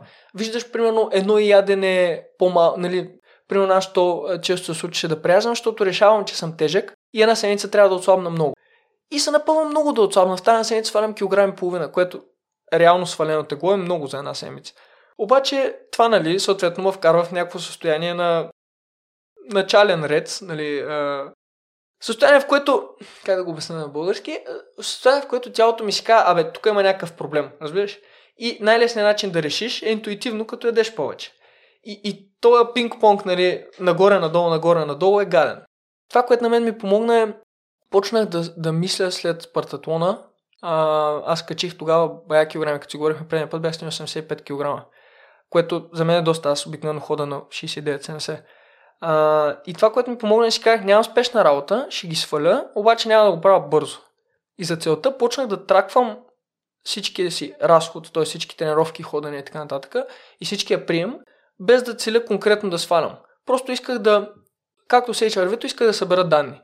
И свикайки да не обвързвам това дали ще съм на плюс или на минус в края на деня емоционално с някакъв график, с това бързам да сваля килограми за еди какво си, в един момент то може би беше някакъв начален стадий на някакъв eating disorder, защото аз наистина имаше дни, в които се ядосвах, че съм ял. Което ако стигнеш до там, нали, това е като влезнал си в насрещното. Трябва да спреш и си кажеш нещо обърках. И почвайки да не обвързвам това с някакъв график или с някакъв дедлайн за сваляне на килограми, някак си го щупих тая корелация. И почнах, нали, имах много дни тая година, които съм примерно на 5-600 калории на червено, т.е. 5-600 калории преял, което е незначително малко, 50 грамов, да кажем, качено тегло. И това миналата година би ме бъгнало, защото се едно провалил съм се, на червено съм, затова дай да преям. Сега си казах, окей, 50 грама, смисъл много съм, ама не е край на света. И съответно на другия ден мога да си позволя да съм 500-600 на зелено, нали, да съм свалил калории и се движа около нулата. И това беше много интересен процес, защото той не стана съзнателно. Не си казах, трябва да спра да имам, нали, това е като хората да са депресирани, трябва да спреш да си ядоса, нали, или си тъжен. То не става просто така, но мисля, че това ми помогна. Елиминирах графика, просто си казах, аз ще записвам, дали то не прогресия ми, ще записвам ежедневието си, ще го наблюдавам. И наблюдавайки го, почнах да виждам колко малка е разликата ден за ден и как не си струва нито да ти на голям дефицит, нито да преяждаш. И не съм имал, мисля, че седмици с повече от един свален килограм, ама не съм имал и седмици, дето да съм на 60 000 калории, както преди. Сега даже не знам дали съм имал седмици, дето съм на 30 хиляди. Не, имал съм на 30 хиляди, ама там някъде. Да. Въпросът е, че доста по-контролирано, но нали, това Коцето много ми помогна, както обсъждахме предния път. Той във филма има интервю с него. Той ми беше човека, който ми помогна в тази сфера, защото аз бях доста нов. И бях точно алтернативата на някой, който отишъл на 5 камаран, иска да бяга бързо и почва да жули 200 тачки всеки ден. Нали? В смисъл, ти не знаеш какво правиш, просто искаш да си там, в играта. Та, така, това не го обсъдихме, но беше интересен прогрес и смятам да си продължа така. И за финал, ако някой все още не е тръгнал по новогодишната си цел и мечта, едно послание. Ами, на всички казвам, гледайте да сте постоянни. В смисъл, без значение дали ще се състезаваш нещо, дали ще гониш личен рекорд. Ако просто бягаш редовно, нали, без да ти е неприятно, без да е толкова много, без да гониш някакви екстремуми, ама е наистина редовно, ще прогресираш в най-вероятно всички дисциплини, в които решиш любителски да се състезаваш, ще се чувстваш добре и ще се бяга още.